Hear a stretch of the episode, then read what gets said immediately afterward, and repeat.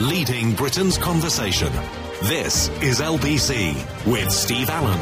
Text 84850. Tweet at LBC. Morning, everybody. So much to do today. So much to get in on the programme. Is two and a half hours going to be long enough? Better be, because I'm not doing any longer. And I've got, I've got so many things to tell you about, I don't even know where to begin. So we will tell you that uh, Ali's final resting place has been revealed. Boxer Amir Khan says £100,000 for his daughter's second birthday was worth every penny. Well, it would have to be. It's hardly going to be going afterwards. Well, that was a pile of rubbish, wasn't it? Banksy's gift, a class act. Worst picture I've ever seen. The wheel thief, caught. It's, it's always quite funny, actually. Poetic justice. He tries to nick a wheel, and uh, the car moves and it traps his finger. So that's good news, isn't it? Felt very happy about that. Uh, the MP, Tory MP, in an affair with a blonde aide. Oh, I'm terribly sorry, he says. He got his seat on family values. Hypocrite. And the real reason why a bigger wine glass makes us drink more.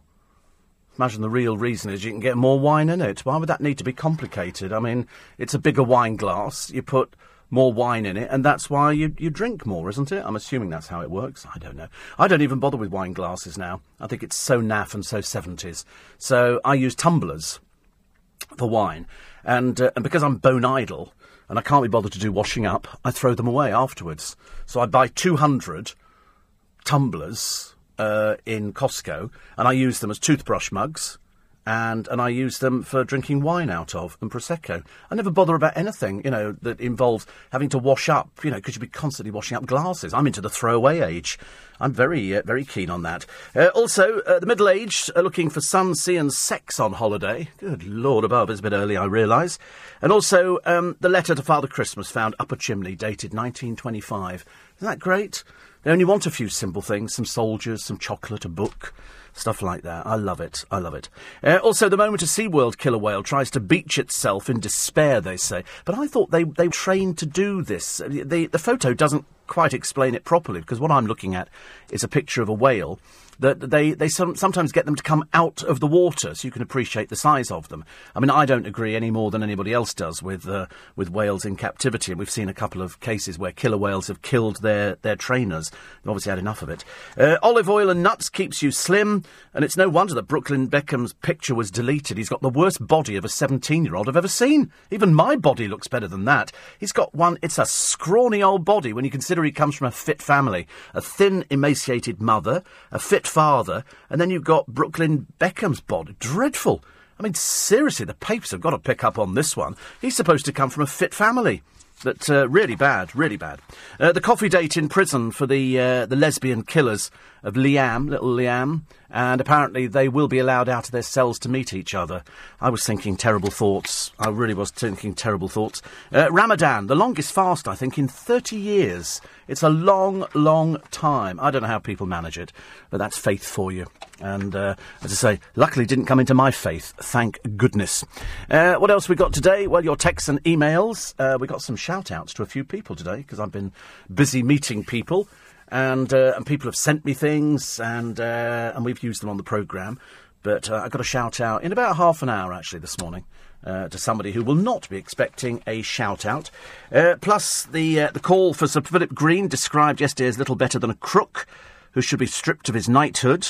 It's, I mean, it does seem almost unbelievable. 11,000 people are going to lose their jobs. I shouldn't imagine he's going to be top of their Christmas card list anytime soon. Another picture of Prince Harry, uh, this time meeting a girl at a Bruce Springsteen concert.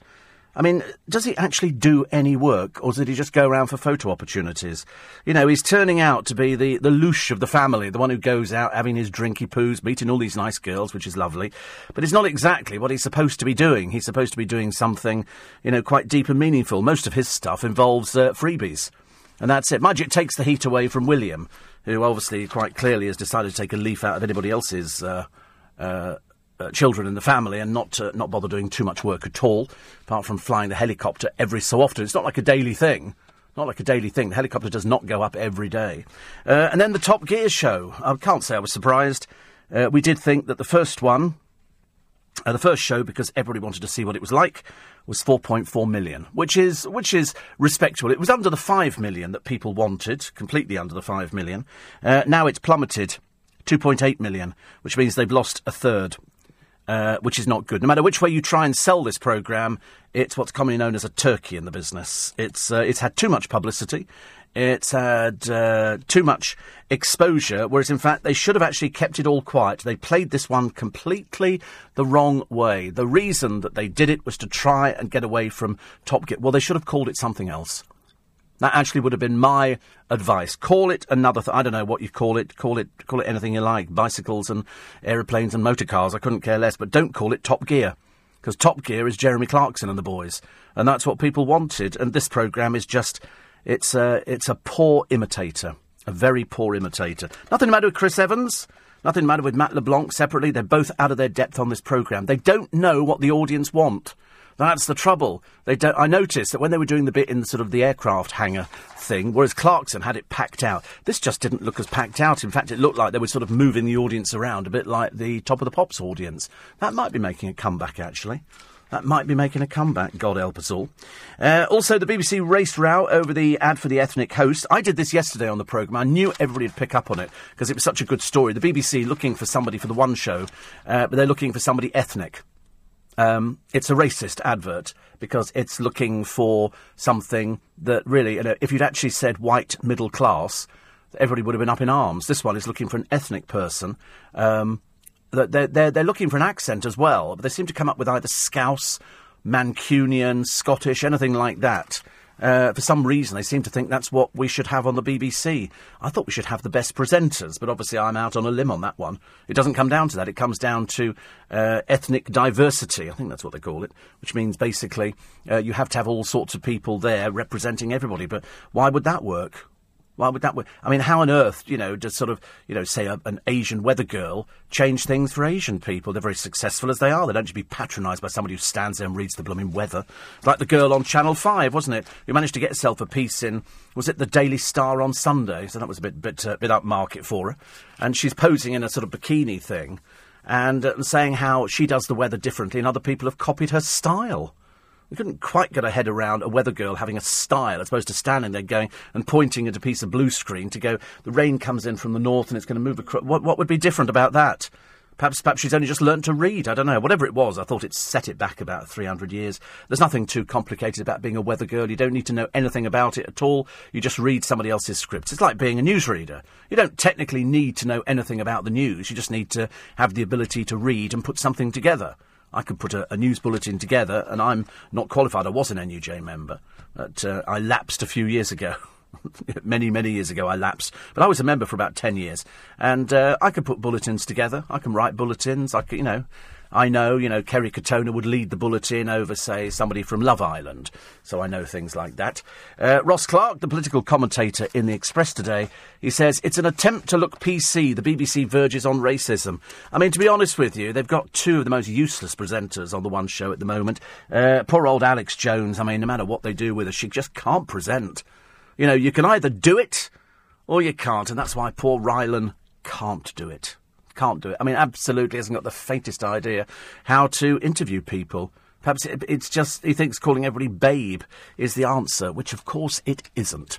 So, uh, so that's basically what we're going to be doing on the program this morning. We'll talk about uh, Muhammad Ali because they've now got um, the place. They've also announced those who are going to be carrying his coffin on the day, and those who are going to be giving the speeches as well. Um, because I'm old enough to remember Ali coming over to this country and I remember him very well on Michael Parkinson's show, very, very well. He was on there, and the audience loved him, absolutely loved him. 74, he'd had.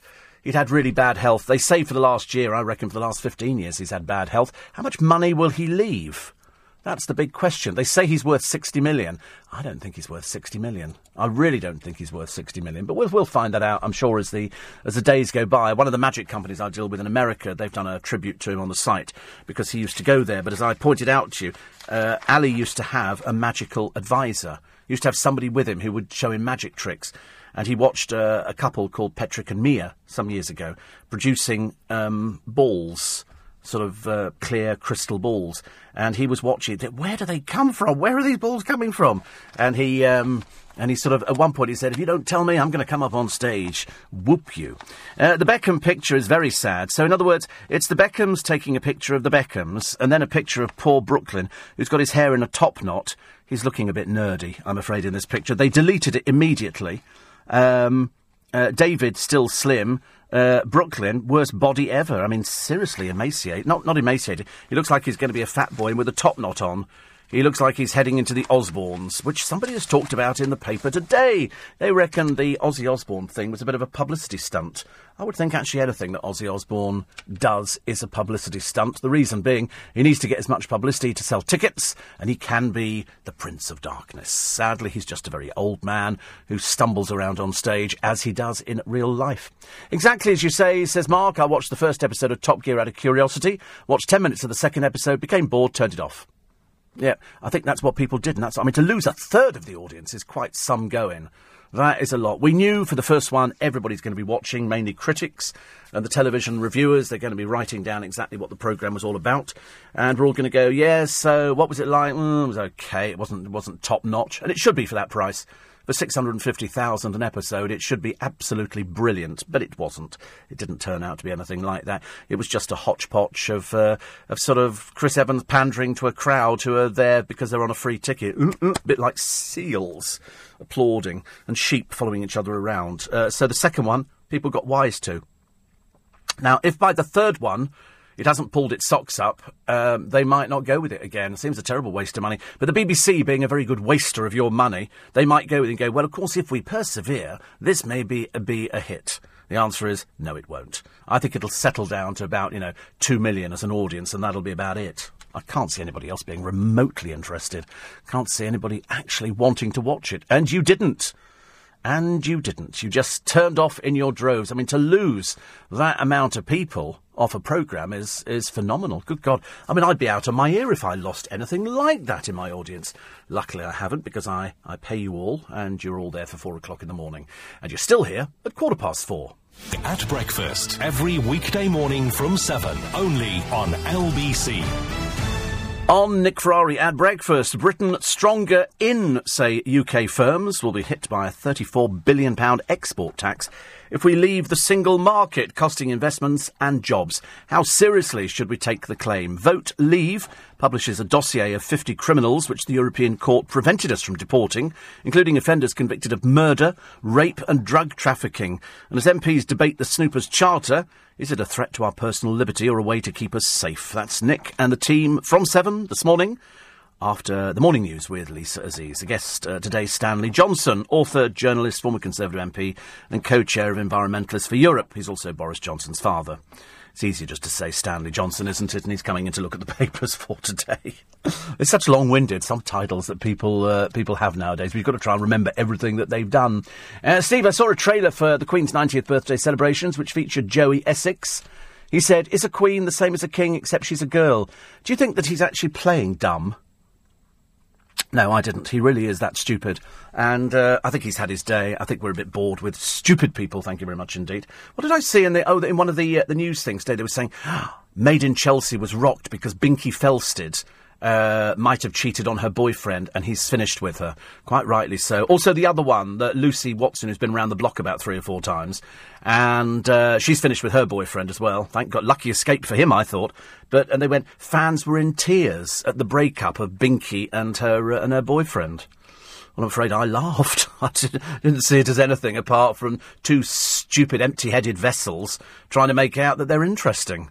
Whereas, in fact, then I couldn't care less who Binky Felstead sleeps with. That's her business. But, you know, the moment you put it up on the television, it, it demands comment because that's what they're on there for. They're not on there to not make an impact. They're in there to make, you know, you think about something and we think she's an old tart. And so that's why you watch it and then you go, oh, God, it's rubbish, this programme. Made in Chelsea. As I've said a million times before, it's exactly the same as Geordie Shore, except they speak better. It's still tramps hopping in and out of each other's beds. That's all it is. Love Island's done very well, though. Apparently, three three couples are bonked already. Seriously, it's not bad, is it? Really? I mean, if you put a pile of hookers on the island, it couldn't have been quicker. But uh, but they've managed to sort of get three of them bonking, And, uh, and that's what it comes down to. That's how desperately sad television is at the moment. That's how really, really bad television has become when you get sort of people bonking on Celebrity Love Island or Love Island uh, in a desperate attempt to try and turn themselves around and make people believe that they're a celebrity, which of course they're not.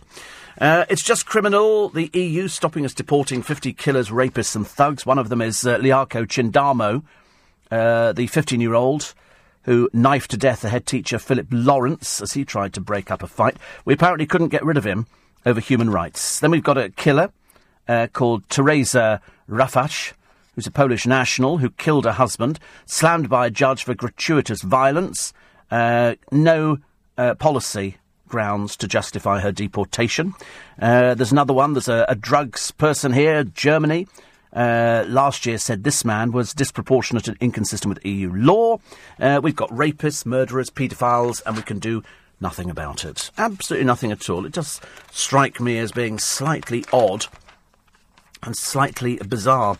I loved the uh, the line. Ally Ross always comes up with um, comments from various people. Uh, which he's noted on the television. This one is Eamonn Holmes, good old fat boy fat, is still giving out the uh, the jokes he says, When I go into Nando's in Walton on Thames, I always think there's something missing. Sorry. When I go into Nando's, I always think there's something missing. And, uh, and Ally's written, yes, coleslaw, chips, sweet potato wedges, garlic bread, olives, creamy mash, corn on the cob, peri peri nuts, red peppers, dip, wing roulette, half a chicken, the other half of the chicken, and then there's the main course. That's old Eamonn, the man who was described once as having eaten the settee, getting bigger and bigger and whiter haired. And I can't. I just realised if he's in Walton on Thames, he's dangerously close to me.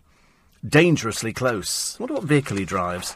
It'll be. I bet it's a four by four. It would have to be, wouldn't it? Really, He'd never get him into anything else. Not going to be driving a mini. I don't think, although I did have a mini at one point. Uh, 84850 steve at lbc.co.uk. And uh, apparently, Top Gear, says Paul. Uh, the Beeb should have had some balls and mixed things up, introduced a new, new format, and hired a team who already had chemistry. They should have hired the team from the Gadget Show. Oh, I never thought about that. The trouble is, I think that it's somebody's company who makes it, isn't it? That, that's what I'm. That's what I'm thinking. That's what I'm. I'm thinking. It's. I'm thinking that anyway. That's what I'm thinking. Uh, that uh, he does he own the company? I can't remember if he owns the company now. I'm a bit, I'm a bit confused actually about who who owns it. It's the BBC who own it. Whatever it is, it costs an arm and a leg, and it doesn't uh, doesn't produce an audience. And that's what that's what happens if you're actually, you know, making television programs. I've said before, it's like making radio programs. You're not making it not to get an audience. You're making it to get an audience. If you make a television program, the whole idea is you want to make it and you want to get an audience because it's up against competition. I, of course, at this time of the morning have no competition at all. There is no competition. It doesn't matter. Everybody else just trundles along underneath. So I'm fairly happy with that situation. But if you're making television and if it's costing that much money, you're doing it to get an audience. You're not doing it to satisfy anybody's whim. Well, I don't think so. Uh, Jackie's in uh, Kilkenny. In I-, I love the way she says in Ireland. Like I would never have known that Kilkenny was in Ireland. I love it. I love it. I've never been. I keep meaning to go to Ireland. I'm, I'm, I've never been there. Never been. I should go actually. And uh, Ian says, what's the difference between the Dodo and Top Gear? Answer, at least the Dodo had reasonable ratings before it became extinct. Yes, I mean, I, d- I just don't think you can remake something. I just don't. And especially something that had done so well and everybody liked Jeremy Clarkson.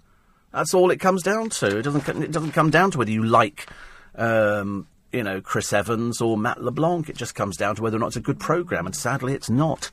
Uh, here's the hypocrite of the year, a Tory MP who's had to apologise. And um, he allegedly cheated on his wife, ex-pastor. Oh, my God, they're at it like rabbits inside the church at the moment, aren't they? It's ridiculous. We had a, we had a vicar the other day who lost his wife to Robson Green. He's had to take time off for stress. Then there was another vicar that's right. Then there was the abusive pastor the other day who was found drunk just up the road from here and started lashing out at the police. He's been in trouble for all sorts of things, and he's uh, actually running a church in Ilford. I'd have him stripped immediately of his uh, of his clerical uh, gear and get him kicked out the church. This one, the ex-pastor Steve Double says I behaved completely inappropriately and deeply regret the pain I've caused those closest to me. His wife of thirty years, Anne, mother of his kids, vowed to stand by him, saying, although Uh, I've been deeply hurt. I still love my husband. There you go, another doormat. Amazing, isn't it, really? Where are these powerful women? Turn round, kick 'em where it hurts, take the kids, take 'em for everything you get, and move out. No, they don't do that. They refuse to go into further details. A Westminster source said Steve played away from home with another woman. His wife is furious, but is taking him back. Strange enough, he actually got in as MP for St Austell and Newquay in Cornwall, uh, campaigning to preserve the traditional fabric of family life the traditional fabric of family life. Dirty little boy. Honestly, it's ridiculous, isn't it? He'd been a pastor for 12 years.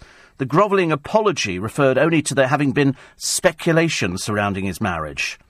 He insisted he was committed to saving it. The Conservative Party refused to comment on it, which is the kind of thing they do now. They close around. We can't talk about things like that. Heavens above, it goes on all the time. Goes on all the time. Say, married to somebody for 30 years. I can imagine, actually, I can imagine that, you know, you sort of get a bit bored after 30 years, don't you? I would think.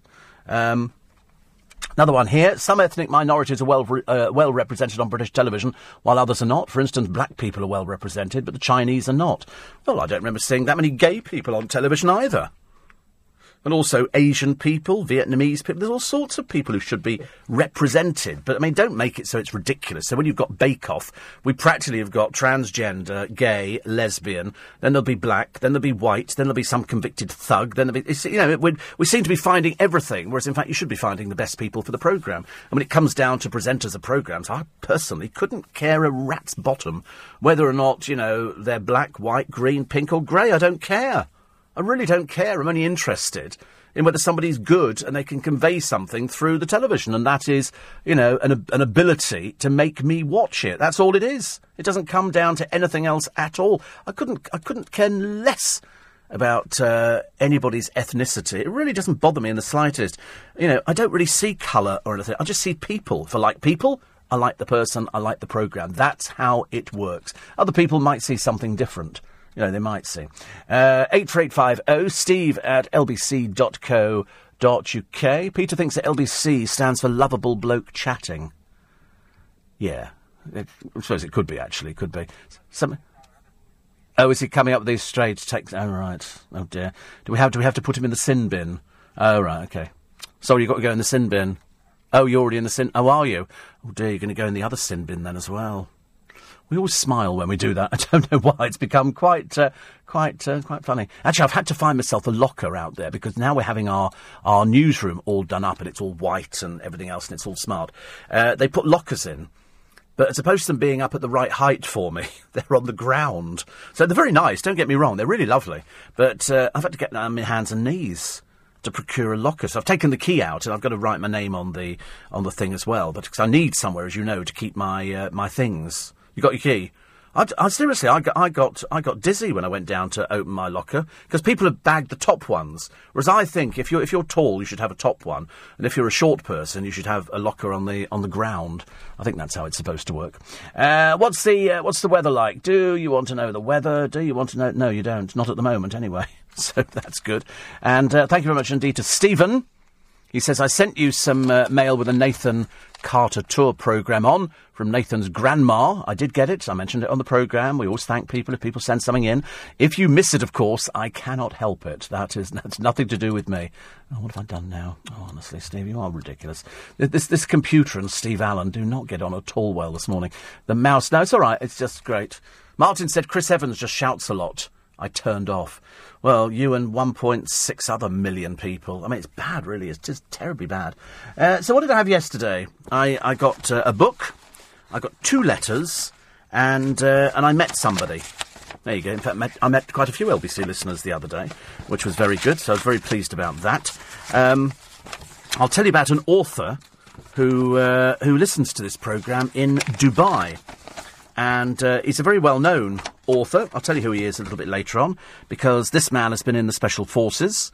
He's served with the American military and the government. Uh, he works in the financial sector in London and the Middle East, and uh, he, he writes uh, fiction.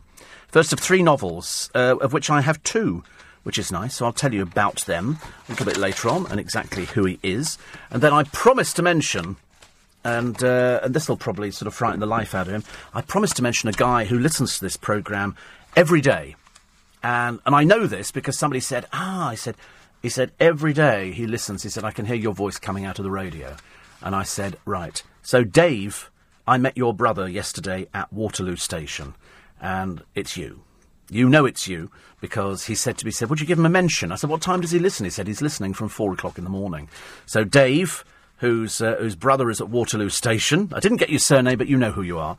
Uh, hello to you. And Lenny, who uh, I see at Waterloo Station on a regular basis.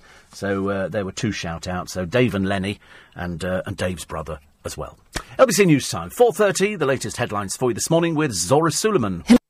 Steve Allen on LBC. Morning, everybody. Nice to have your company. 27 minutes to 5 on a Tuesday morning, and uh, I've got another lazy day. Well, sort of a lazy day. We have to do budgets at home because I'm a director of a company that looks after uh, some property, and we've got to do budgets today. And it's like, I, I just want to get it over and done with as quickly as possible. I don't want to hang around with these things. Shall we put the uh, the um, the um, the residents um, bene- uh, not benefits, their uh, charges up, or do we not? And I think we might have to put them up by a little bit, just by a little bit. Not, you know, we, we're always very good. We don't, we don't try and go completely mad, but you know, compared to some places which charge an arm and a leg, ours are actually quite reasonable. Muhammad Ali was shelling out forty-five grand a month to his family because he felt guilty over his string of affairs. This is what you're going to be getting in the papers now. You're now going to be getting the fact that he he'd been married four times, I think 13 kids. Uh, one of them, his son, uh, from his fourth wife, I think, says that he didn't talk to him, and the family appear to have fallen out on that side of it. But they'll all be getting a share of his money. You know, I mean, the, the minimum they'll be getting, as I suppose, is there's, you know, that many relatives. I don't know who he's going to leave the money to. Of course, it'd be funny if he left it all to charity, wouldn't it? I would have thought that would have been quite a funny thing to do. Uh, also, um, bum, bum, bum, Michelle Keegan and Mark Wright. Apparently, they say there's more trouble over their marriage. Uh, we've been running this one now for it seems like a couple of weeks. Uh, he was very good at the football the other day, uh, and now they're saying that you know it, it all stems from, and this goes back to when they were first married. It goes back to when they were first married, which means uh, she wanted to live in Manchester, he wanted to live in Essex because he's a mummy's boy, doesn't want to move too far away from the dreary family, and uh, she wants to be with her friends in Manchester. What I suggest they do is up sticks and move, and go in the middle because otherwise you're never going to solve this one, and it's only going to build up and build up and build up, and then it's going to it's become really quite nasty. But at the moment, it's it's sort of it's it's keeping together. It's just just keeping together. Uh, the Banksy. Um, I can't work out. I mean, I know it's it's genuine. It's a six foot image of a child with a stick chasing a burning tyre, and it's the burning tyre that really looks very good. It was done over a weekend. The kid is just like a, a little kiddie picture. I mean, uh, this is worth a lot of money. I mean, it is worth a lot of money. They need to protect it. Uh, one he left at a Bristol youth club in 2014 sold for £403,000. That's how much he commands. And it's been authenticated by his people. They've said, yes, it is. It's definitely Banksy. So we obviously went at the weekend. I'd love to know who he is. I'd really like to. I mean, not for any, you know, particular reason. I just want to know who he is, just out of curiosity. So this one is a six foot image. And could it be worth money? Yeah. You'd have to remove the entire wall. That's how it would work. You take away the entire wall, and then somebody buys it, and they go, I've got a Banksy, because it can only go up in price. Odd, isn't it, really? Writing on walls. I mean, it beats all those little children. We had one round our way, started doing his moniker and everything. When they caught him, he's a 33 year old man doing it, not a child at all, somebody who should have been locked up years ago. Uh, here they are again. Here they go again. It's uh, Mamma Mia. It's ABBA. 30 years on, uh, Anni-Frid, Bjorn, Benny, and Agneta yeah, they all are singing together. Mamma mia, here I go. I'm And of course, uh, Benny and Bjorn uh, did very well. They were they were the least two attractive people in the entire world. I have to be honest. I mean, they weren't even attractive when they were in ABBA. But uh, one is worth. Uh, Bjorn is worth uh, because he actually created with uh, with Benny Chess, and uh, he's been with his wife for 35 years. He's worth about 90 million which actually I thought they'd be worth 10 times that amount. Seriously, the amount of albums they've sold. Benny tours regularly with the Benny Andersson uh, Orchestra. And with Bjorn, he earned millions from Mamma Mia. Uh, the DVD, and he's the richest with 100 million. Uh, Anna Friel, Anni-Frid, uh, reckons that they she's actually got uh, 75 million. Lives in Switzerland. Lives in Switzerland. And Agneta still performs, uh, now divorced, She's thought to be worth just four million. I don't know why only four million. I thought, you know, after all those years together and the money they made, but I mean, if they toured now, I think people would go and see, wouldn't they? People would go and see them. There was a program on the telly last night, and it was looking at uh, groups who reformed. And I think the people who started the trend would take that. Take that would have to be the group that they made the comeback. They stuck Robbie Williams.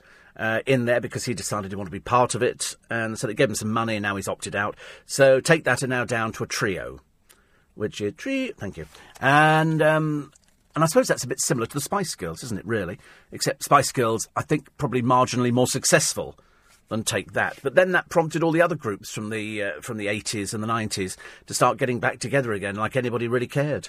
You know, Five got back together. Uh, but now there are only three because they all fall out and they all move on, and nobody wants to talk to anybody. And you know, it makes you wonder, doesn't it? Really, how they ever actually managed to tour after these groups? But of course, they weren't very successful. You know, you won't find any of these groups like Five who've made millions and millions of pounds. You know, they'd be lucky to keep their head above water. So Ritchie Neville will be looking round for uh, for a show very shortly, or going back to Australia which is what I'm recommending. Having got uh, uh, his last girlfriend up the duff and having had a baby, uh, presumably they'll be paying for that because what they did, they uh, they actually sort of milked it with the magazines by selling the pictures and all the rest of it. And it all becomes a little bit tedious because, let's face it, his star waned some years ago. Uh, have you, uh, you once said how TV peeps will only stick to proven formats and we never see anything new. So correct, Kieran in the Cloud. Love the show. Yeah, I mean, they, they, there is nothing new. There is nothing new on television. There is nothing new. And, that, and I stand by that because they're frightened to risk it. That's what it is. It comes down to the fact they're frightened to risk it. And occasionally you've got to take risks on television. I don't think they did anything with Top Gear that a three year old couldn't have put together. It's the same format, it's just with different presenters. In fact, this time it's with even more presenters than you can shake a stick at. Uh, over on the One Show, they still haven't learnt that the programme is dire. I mean, it really is dire. It used to be good when it was watched by uh, Yoda Adrian and uh, and that Tiger, and and then she luckily disappeared, thank God, because she was as boring as uh, as ants, and uh, and nobody really bothered with her, did they? And so she disappeared, and thankfully it's the last we've ever seen of her. Still, uh, still struggling along. Although I was horrified to discover the other day that Countdown had been rapped over the knuckles by Ofcom. Countdown of all places. I thought Countdown was the was the bastion of you know, everything that, that was good and holy in the world. But Countdown got their knuckles rapped because the host mentioned um, the Ideal Home show at Olympia, which I thought, so? And then, and then somebody on the panel was it Mark Foster, the swimmer? He talked about the fact that he was uh, he was endorsed um, by P and O Ferries and told people what wonderful services and things you could do on board. So Ofcom went, "Excuse me, this is product placement." Got to be so careful with my in conversation. Honestly, I mustn't mention anything at all. but I've never heard of anything. I didn't. I didn't think that anybody would even. Do you think there are people who sit there watching television programs going, "I don't think they uh, they should be saying that. I'm going to write in to Ofcom and make an official complaint." And then they get a little letter back. So sweet, isn't it? I bet it's the same person. It'll be some strange old man with about two teeth in his head writing in, or some woman who's who's got one of those sensible skirts, sensible shoes, probably Crocs, probably looks after cats, I should imagine, and uh, goes and visits a local church and thinks she's a local Christian, which of course she turns out not to be. Uh, you've you ruined my vision of you sipping Prosecco from a beautiful glass, sitting on your balcony or terrace surrounded by hanging baskets. Actually, I was going to take a picture, Pat, this morning of the hanging baskets, because Paul Cooper said to me yesterday that he started putting a little bit of Tomorite in the water. Just a little bit. I said to him, don't go. He said, it works. Said, of course it works. It's potassium. It works brilliantly. You're trying to attach your keys now for your cupboard. Have you managed to write your name on it? Oh, right. Oh. I've managed to write my name on mine yet. And you managed to put it back in again. Is it? It's quite difficult, isn't it? I know. Mike broke his, so and uh, you know I'm not telling tales out of school, but he's, he's he's broken it completely. Whoever ends up with that locker, I mean seriously, they're never going to write their name on it. It's awful. So, sorry, you haven't got a locker. Oh, it's somebody, it's somebody else's locker you've broken. He's broken somebody else's locker. what a vandal. What a vandal, honestly. God, you're going to be in so much trouble because I'm going to tell everybody. I don't care. I don't care. But uh, I must do my name on my locker, just in case. Forgot what I was talking about now. I've completely lost my thread. Uh, but anyway, it's, it, it's, it's proven formats on the television and they just play safe. So one antique program is exactly the same as another one. I like uh, I like firms I'm not saying that because she's coming in, because I like something that's slightly different. And it's a bit like Antiques Roadshow. There used to be, no, it was called Going for a Song. Do you remember? Going for a Song. Da da dun dun dun da da dun dun dun dun da da da da dun. And it had a singing bird in a, in a cage. It was presented by Arthur Negus, who was lovely. Lovely, love, gentle, gentle antiques dealer, proper, oh, lovely cabriole legs on this one, he used to say. Oh, he had a voice like melted chocolate. And, um, and they would sit there and people would sort of, they'd bring something round to show them and they'd have to work out what it was and how much it was worth. It was brilliant. It was brilliant. And Fern does roughly the same thing now. It's not called Going for a Song because obviously somebody owns Going for a Song, but it's a similar sort of, similar sort of uh, premise which works uh, works very well. But anyway, just going back to the uh, the hanging baskets, I was going to take a picture. The pots have started spreading a bit more now. Uh, the hanging baskets looking a lot better than they did because I watered, and then I'll go back today and give them a little bit of uh, Tomorite. Which will keep going, and uh, and then they will burst forth, and it's only Tomorite. And the reason I say only Tomorite is because years ago Pete Murray told me about it, and it's got the most potassium.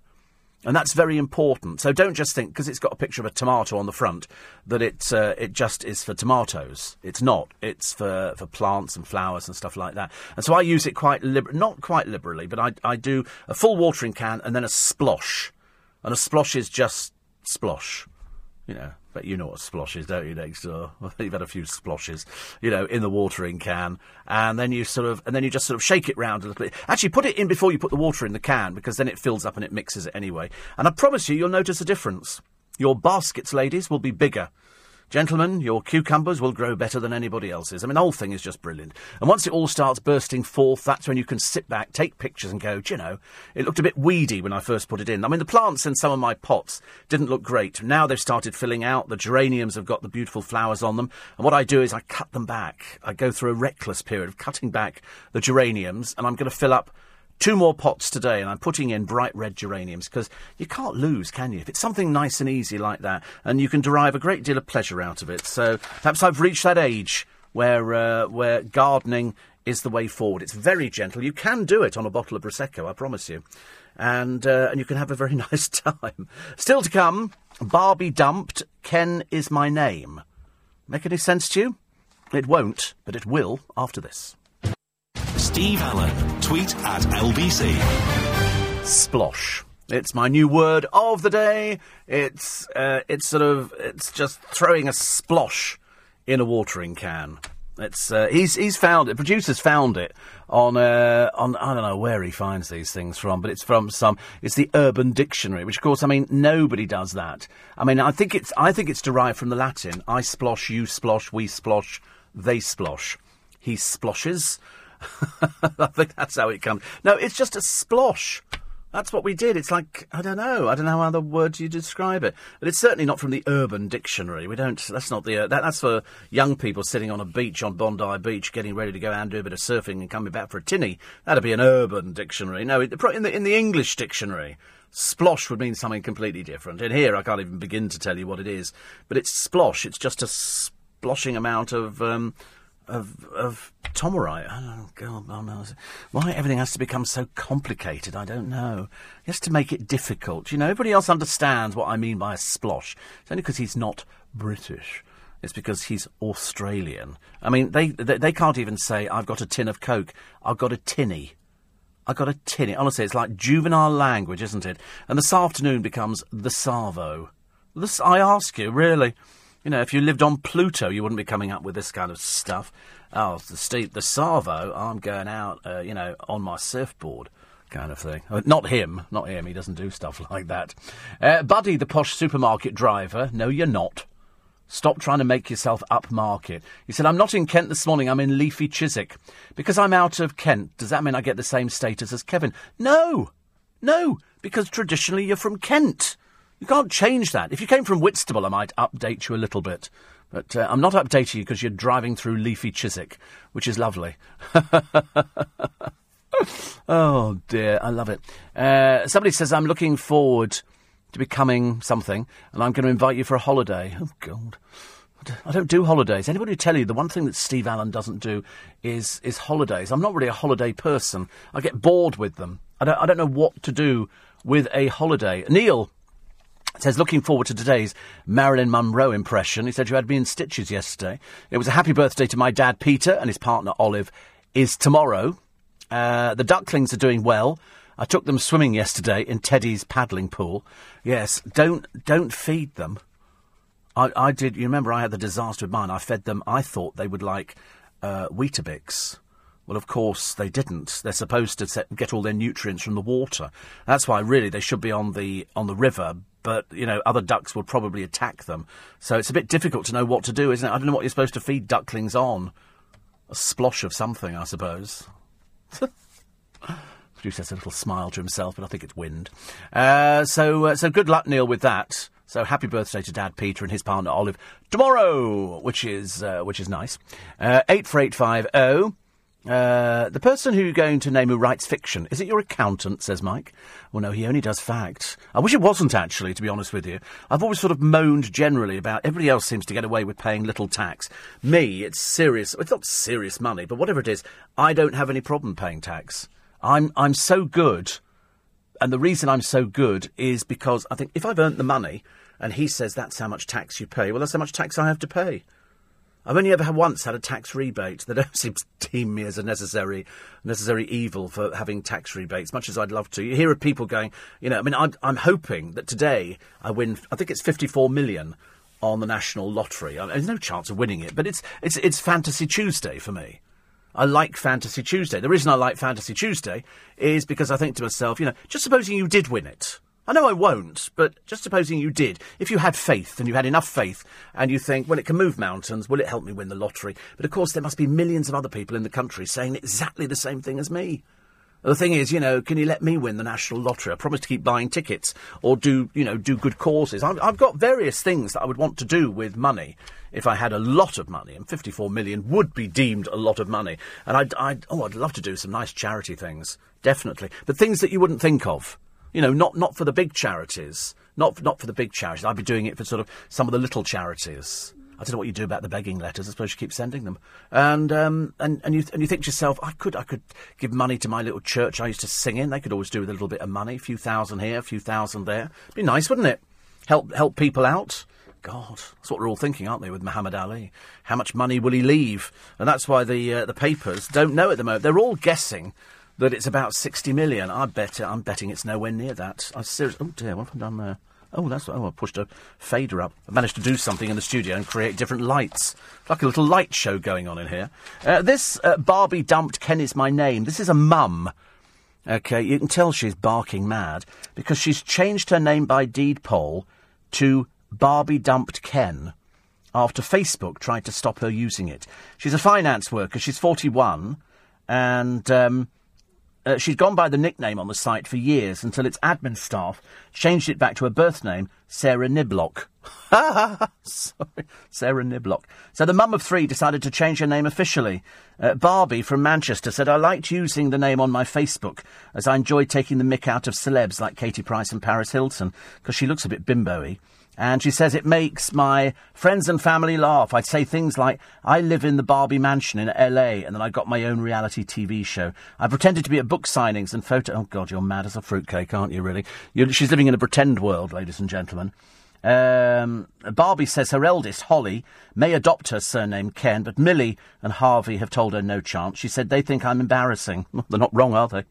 Uh, but I said, no, it's just a laugh. Facebook said using real names helps to keep its community safe. Yes, exactly. I mean, she's quite clearly one of these simple people. Quite clearly.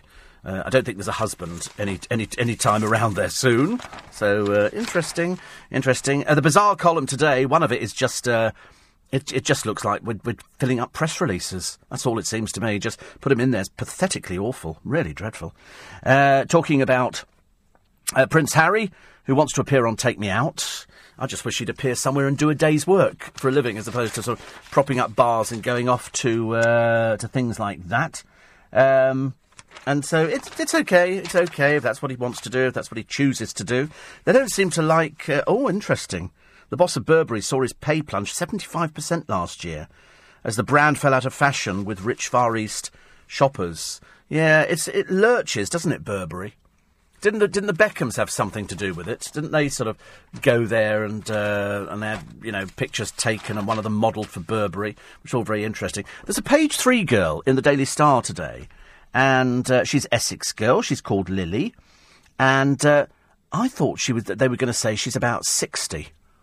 Seriously, with, without a shadow of a lie, I looked at her. She's she's quite hefty. In fact, she's that hefty that she's got to cover up most of her stomach, and um, and she fills her home with these lilies. And everywhere she goes, plants seem to pop up to greet her. And, and you look at her and you think, you look really old. and she's only 20. 20. I thought, seriously, they were going to say she's 60 years old because she's, uh, she's carrying a lot of weight. Carrying a lot of weight.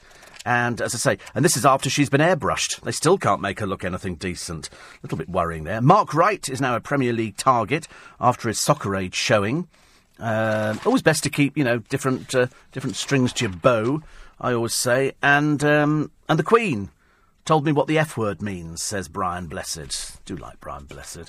He's quite a character. The British granny killed by a monster shark. The trouble is, you know, if you go swimming in somebody else's pond, then you have to kind of accept the uh, the consequences. Prince Harry doing another photo opportunity, pretending he boxes again with the open neck white shirt and the sleeves rolled up, quite clearly by somebody else. He doesn't look as though he could do things like that.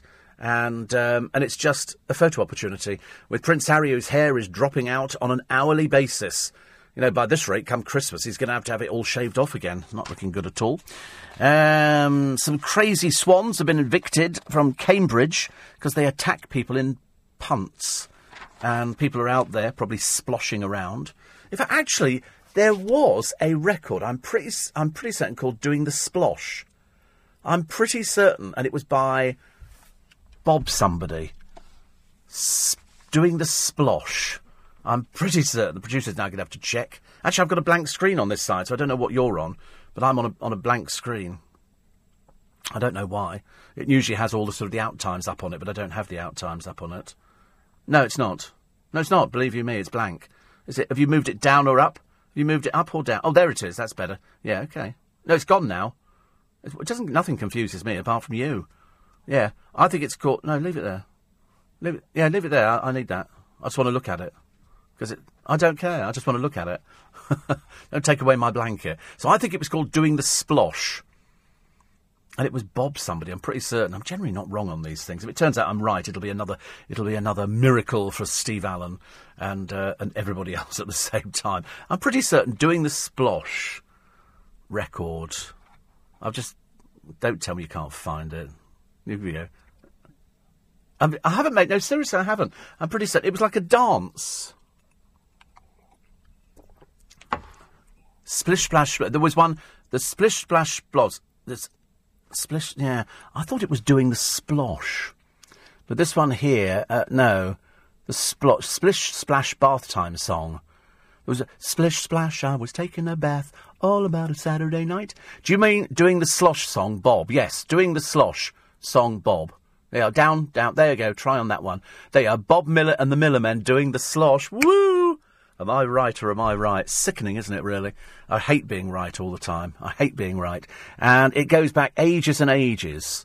Ages and ages. Bob Miller and the Millermen doing the slosh. Yes, slosh. What did I say? Splosh. Well, it's the same. Slosh and sp- so- slosh and splosh. They're the same, aren't they? I think I think that's the Glasgow version. Doing the slosh. I think that's the same thing, isn't it? He's now going to Google slosh and splosh.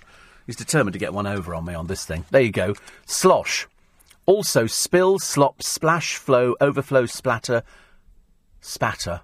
And that's liquid moving irregularly with a splashing sound. Water in a boat sloshed around under our feet. Why did you, why did you slosh me? Why did you splosh me? I still think it's I splosh, you splosh, we splosh, they splosh. I don't really care, actually. I'm in that kind of mood today. I'm in that kind of mood because it's Tuesday. And uh, and I, I like Tuesday. I like Tuesday a lot. I like every day, actually. Uh, Steve, having watched last night's Can't Pay, Won't Pay, I was gobsmacked by the attitude of the court enforcer by the name of Paul somebody. Yes, we know all about him. something that direct tenants evicted for non-payment of rent to contact the council in order to get rehoused. So it's okay to default on rent payments to landlords, let yourself be evicted, and just take a walk to the council and you get rehoused. Yes, that's exactly how it works. And he'll say that. I think he's giving the wrong advice. He's basically telling people how to sort of, how to cheat the system. I'm happier when they're all thrown out on the streets, but I mean, he's, you know, we don't want a, a, bailiff with a heart of gold, do we? That's not the sort of thing we want. Good heavens above, we're not known for things like that. Uh, 84850 steve at lbc.co.uk. A lot of people querying splosh now. could be a running battle, this one. We could, uh, we could end up throwing things at each other. Uh, still to come, the wheel thief thought by the, uh, caught by the car. Uh, boxer Amir Khan says £100,000 for my daughter's second birthday worth every penny. Well, it would have to be, mate. But we're not buying into your second silly little fight, OK? Uh, 100 deaths is too good for him, the worst paedophile we've ever convicted. They've said it's going to be 22 life sentences with a minimum of 23 years. Why don't they just say you're going to die in prison? Would that not make it easier? The moment a SeaWorld killer whale tries to beach itself in despair, Britain's first butter boutique uh, today would have been the birthday of Prince, but he died. Old frying pans that can kill, and the woman who spent £10,000 on a new boob so big they had to be imported. All of that and more on the sploshing good Steve Allen show this morning on LBC. Leading Britain's conversation. This is LBC with Steve Allen. Text 84850. Tweet at LBC. Morning, everybody. Nice to be company. It's Tuesday, the 7th of June. It's Steve Allen's early breakfast. Be part of. I was going to say, be part of the spike. The spike's at four, and then it sort of runs all the way through. Uh, the coffee date in prison for the killers of little Liam, the little boy who died at the hands of his lesbian lovers. Uh, the former escort who made money out of puppy farming only has to pay back £9,000. A disgusting piece of work. I hate puppy farmers. I've had uh, issues with them before on this programme. Banksy's gift, a class act, could be worth a fortune. Uh, beloved George Formby in the Queen's top ten. When I'm cleaning windows to earn an honest bob. And the letter to Father Christmas found up a chimney, dated 1925. Things do not change, ladies and gentlemen. And the middle aged are looking for sun, sea, and sex on holiday. I wonder why. What would be the point of that? I can't think of anything worse, actually. I mean, I, I don't mind going for sun, sun and sea. I'm not wild about sun. But uh, certainly not. Honestly, I'd rather have a good toasted bacon sandwich. I mean, who, who wants sex on holiday? Oof, dear, all that sand getting everywhere. Very messy. Not very good at all, is it? Slightly disturbing thought. anyway, um, I'm trying to think what I was going to talk about this morning, actually. Somebody, because it was strange, because somebody said to me the other day, they said, um, they said the good thing about Steve Allen's programme, they were talking to my friend Mandy, is that they say he's never lost for anything to talk about. He can talk about basically nothing for two and a half hours. And so, and people often say to me, you know, how, how do you do it? And I say, money. You know, if they're paying money, I'll, I'll talk for two and a half hours. I don't have any problem with doing things like that. I find it quite entertaining, actually, because sometimes I've never heard this stuff either. So it's, it's a bit of a revelation for all of us. You're hearing it for the first time, as indeed I am. Uh, my friend Graham came back from Dubai. He goes out to Dubai on business every so often, and um, and he came back and he knows all sorts of people. And uh, this time he comes back and he gives me a letter, and uh, and the letter is. Uh, dear Steve, we have a mutual friend in Graham, and he and I stumbled over the fact that we're mutual fans of yours. I listen to your show every morning on my drive to work in Dubai. Your commentary of life and events keeps me sane amongst the crazy drivers in Dubai between 0530 and 0600 your time. So anyway, he's an he's an author actually. Uh, he writes under the name of Oscar King, and he's uh, he sent me in a couple of his uh, his books. This one is called Persian Roulette, and uh, it's been given a nice write up by uh, Frederick Forsyth and uh, comments by Bear Grylls and everybody else. So thank you very much indeed for that. That was very nice indeed. And uh, and then remember I got a thing the other day, and it was a book about the Hitchhiker's Guide to the Galaxy, uh, which was uh, which was from uh, my friend Alan J W Bell. Now Alan used to be the uh, producer of Last of the Summer Wine. And he sent me a copy of the book, but he didn't put any letter in with it at all. So, of course, I opened it up and I, I knew it, it, was him and I knew he'd actually sent it. And he said that the book is a sort of realistic appraisal of making The Hitchhiker's Guide to the Galaxy and the problems of working with uh, university undergraduates. He said, I'm not a science fiction fan and I wouldn't be offended if you threw the book into the nearest waste bin. I think it'll sell really well. It's got cult following. I mentioned it when, as soon as it was sent in, actually, Alan, and uh, a lot of people love Hitchhiker's Guide to the Galaxy. But then he sent me two other letters. I think you'll like these because these are these are insights. And um, this one here says. Uh, thank you for your kind comments about Last of the Summer Wine. We were all devastated when the series was axed. For Russ Abbott, was proving to be a really strong member of the cast. When the axe fell, we wondered if perhaps our series was too expensive. But that couldn't be the reason when the BBC inexplicably pays so much to non entity celebrities. And we all remember Burt Kwouk, who passed away the other week. Even in stressful situations, Burt would smooth problems out with a smile. We were filming outside a pub in Upperthong, a short distance from Holmfirth. The shot was of Entwistle, Burt, driving his red pickup truck to a position across the road from the pub. When we rehearsed, the static part of the scene, one of the residents arrived in his car, parked it, and went into his house. Now, most of the locals are very friendly, and this gentleman was no exception. So when he was asked if he could kindly park his car a few feet away from the camera, he was pleased to do so and reparked it. Burt was driving the truck with Russ Abbott standing in the back, was taken up to the start position, out of sight around the corner. I called, Action! and Burt set off towards us. It was all going very well until Burt misjudged his stopping position and pl- ploughed into the side, shouldn't laugh, of the helpful neighbour's car. Russ bounced into the air and Burt, angry with himself, vowed never to drive a car on filming again, ever. And he didn't. It could have been a difficult situation, but for Burt's smile, which was completely disarming. And uh, he was also talking about um, Besides being the longest running comedy series in the world and the Queen's favourite television programme, it was transmitted earlier and earlier so the BBC could say that the viewing figures were dropping. It's now shown eight times a day on satellite, where it is its biggest draw. We only use Teddington Studios to show the finished programmes to an audience to record the laughter. I can't tell you how often we debated the logistics of inviting you to come along to where you were a very welcome guest. It was our loss, and I apologise for missing the opportunity. Alas, this magnificent studio, which had survived a bomb in the Second World War, couldn't keep the developers away and has gone to make way for apartments. I know, it's shocking, isn't it, really? Uh, my book, A Hitch in the Galaxy, was prompted by an article on the internet about why there were no second series of The Hitchhiker's Guide to the Galaxy, despite its huge success. I produced and directed the first series for television, but Douglas needed the help of the radio producer who'd helped him write the first series. And for once, the BBC got it right and refused to let him get his own way and have me only direct the second series. My wife, Constance, helped me find a title which wouldn't infringe the copyright of Douglas Adams's work. I liked A Hitch in the Galaxy. She, she preferred A Skunk in Space. She's not speaking to me now. There you go. Listen, always lovely to hear from you. Thank you very much indeed. And I hope that uh, all is well down in Thames Ditton. And thank you very much indeed for the book. Loads of people love the, the book. It's got such cult following, so you can check out that book. I think it's on Amazon, actually. In fact, I'm pretty certain it's on, uh, it's on uh, Amazon. You can find it. A Hitch in the Galaxy by uh, by Alan J.W. Bell. Okay, and if you're a fan of the programme, you'll love it. It's got behind the scenes pictures and stuff that you've never seen before.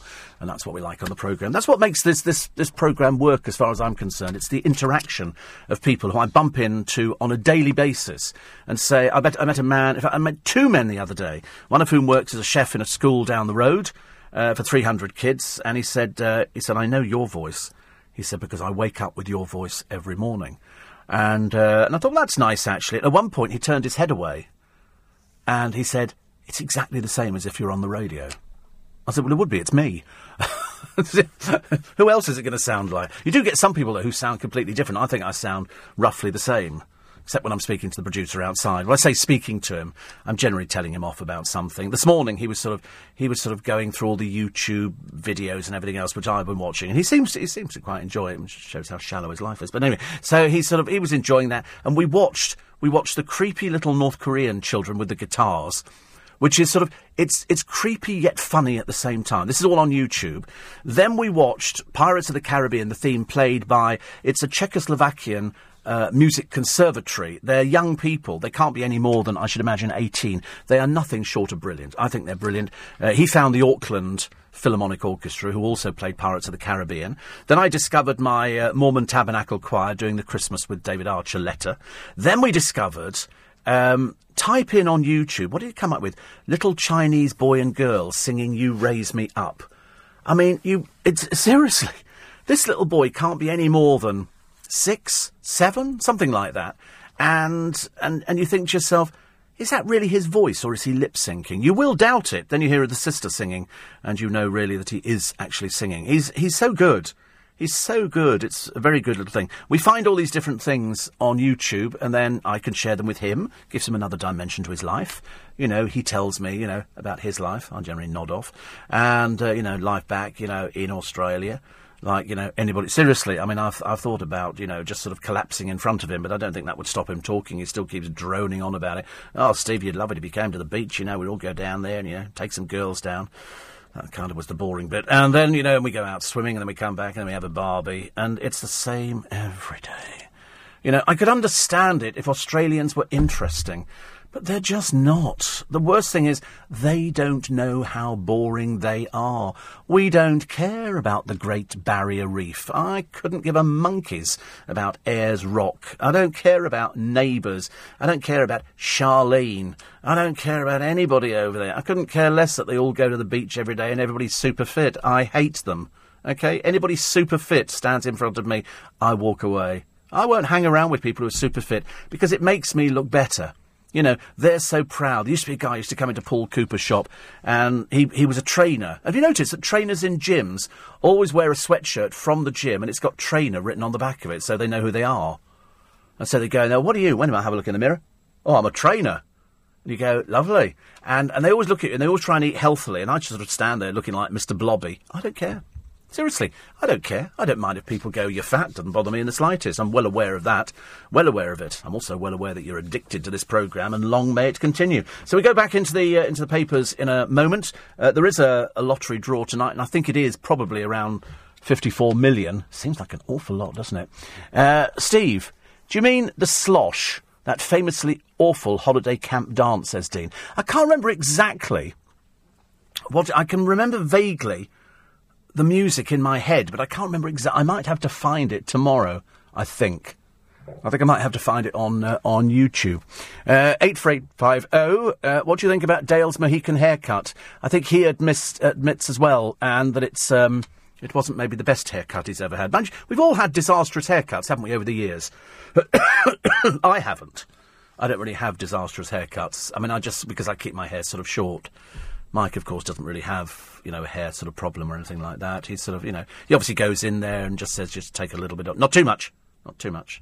Because people get panicky. Because when you're a child, when you're young, not saying it's a child, but when, when you're younger, you do think that when, that when they cut your hair off, it's not going to grow back again. And you go, no, it's too short. And the trouble is, some kids now, I see them come into Michael's, the hairdressers, and they don't like to send it. You can see them looking in the mirror thinking, it's getting shorter and shorter. And it really panics people. What else is getting uh, panicky? The time. It's quarter past five. Free at breakfast every weekday morning from 7, only on LBC. Trying to visualise Nick Ferrari in Asda. It's, it's, it's not something that comes to mind, is it really? You probably think Marks and Spencer's Waitrose. I don't see Asda. I don't think they've got an Asda near them at all. Anyway, Britain stronger in, say UK firms, will be hit by a £34 billion export tax if we leave the single market, costing investments and jobs. How seriously should we take the claim? Vote Leave publishes a dossier of 50 criminals which the European Court prevented us from deporting, including offenders convicted of murder, rape, and drug trafficking. And as MPs debate the Snoopers Charter, is it a threat to our personal liberty or a way to keep us safe? That's Nick Ferrari. This morning, from 7 after the morning news with Lisa Aziz, it's Boris's dad, Stanley Johnson, who is in looking at the papers for today, which is nice. Nice to have your company. I hope you're well this morning. Looking forward to another. I thought yesterday was okay. Again, I'm, I'm not doing heat. I'm not doing anything like that. I just can't get on with it. It just makes me feel desperately, desperately uncomfortable. I don't know. I don't know why. Perhaps it's the medication. Perhaps it's something. I remember once, in fact, after I was diagnosed as uh, as diabetic, I remember going uh, to a friend of mine who she's got a hairdressing salon and she had tanning booths, but you stand up in the tanning booth. have You ever been in one of those where you stand up, you put a little pair of paper panties on, and uh, no, just me again, and uh, and then this machine kind of moves around you. Well, after two minutes, my skin was prickling, and I thought it was to do with the diabetes, so I had to stop, I had to come out. I felt quite peculiar. So I, I assumed then that obviously diabetes and uh, tanning things do not go together. So I didn't. I didn't bother actually. I didn't bother at all. Uh, splish splash. I was taking a bath. See, it doesn't work. Splish splash. I was taking a bath all upon a Saturday. It makes it sound a bit posh, doesn't it? Really. Uh, barbers never listen, Steve. I tell them to leave the front, the high forehead, but they always have to trim it short. Uh, Jim the Bin says, beautiful sunrise over Heathrow this morning. Isn't this the best time, everybody? Is this not the best time when you look out and you look and you watch the sun come up? I, I, I went back yesterday and and I remember sitting on the bus and I was and I was talking to the producer and I was saying, "Isn't London look beautiful? The sun was glinting off the Thames, and I thought, by God, we're lucky. By God, it doesn't matter where you are. I've seen some beautiful things on the on the television, some beautiful images of some lovely, lovely places, and I've thought to myself, you know, it's we're so lucky. It's and at this time of the morning, this is the best time to see it. There's not too much traffic around. It's it's absolutely beautiful. Uh, Steve, I gave my brother a uh, laugh. Says uh, Michael, he lives in London, and me in deepest, darkest Dorset. And uh, he said, I told him the computer thing, uh, zero by zero. He says, and uh, it's sad because there are no cookies, and you're sad because you have no friends, says Michael. it's, it's quite fun. We did it on the programme, didn't we? Which I thought was quite quite funny, actually. Splish Splosh could be referring to Prosecco, plant feed and Antipodean radio producers, tinnies and suntan lotion. Yes, you've no seriously. I mean, he's single at the moment, and uh, there's a good reason for that. Uh, other other of your texts coming in today, and uh, wait a minute, let's try on this one. Oh, Steve, talk about the conflict between wheelchair users and buggy users on buses. The space is meant for wheelchairs, but no buggy users make way. The drivers are pretty useless. I don't think they uh, they actually do anything like that, do they anymore? I don't actually. I don't see that many people in wheelchairs getting on the bus. I have to be honest. I can't remember the last time I actually found somebody like that. And uh, you know, some some mothers with pushchairs are a bit aggressive. Uh, Tony says, uh, "Oh, that that's sploshing." is sexually related. Yeah, we, we just, trust the producer to discover this one. He actually found it because it was on an urban dictionary. And it's something to do with the pleasure you get through covering yourself in custard, baked beans, etc. The messier the better. You see, to me, a perfect waste of good custard. A perfect waste of good custard. I told you, somebody once, many years ago, obviously for some sort of joke, some sort of sickness, decided to send me in some body chocolate and it was a pot of liquid chocolate which came with a paintbrush. And so I liberally painted my entire body from head to toe with it, lay on the bed, nothing. Nothing. Nobody came in, nobody went out. Nothing happened at all. In the end, I had to try and ease myself off the bed, which was easier said than done because it had set, get myself into the shower and start cracking my body. It was just impossible. So I then decided there was no way, if anybody ever said, would you like to come out with me? And by the way, let's go back and cover ourselves in custard. I'm getting out of there as fast as my little legs will carry me. Because after the custard comes the hundreds and thousands and the chocolate vermicelli. You know, and I'm not having anything to do with that either. Because frankly, if I wanted to look like a Christmas cake decoration, I'd have done it years ago. But I don't want to do things like that. I don't want to do anything that gets you, you know, people who sit in a bath of baked beans for charity perverts. It's as simple as that. We know exactly what they're doing it for. You know, they go, oh, I'm doing this for charity. No, you're doing it for yourself, your own gratification. It's ridiculous. I don't go anything, anything like that. I just can't understand why. And yet, I don't mind a water fight. I don't mind a water fight. I can do a water fight. I think that's okay. To get wet is okay, but the moment it involves sticky things, no, no, thank you very much indeed. Yeah, water. I could do water. I could do water. I mean, I've got a big water thing at home, a, super soaker, which could knock you backwards. You have to believe it to see it. I tell you, I, I, can I can shoot seventy feet, Mike. Seriously, it's absolutely. I mean, you know, even I was impressed. Even I was impressed. Uh, Steve, I've just passed the Royal Albert Hall to see a milestone. Yes, it's for Hounslow, isn't it?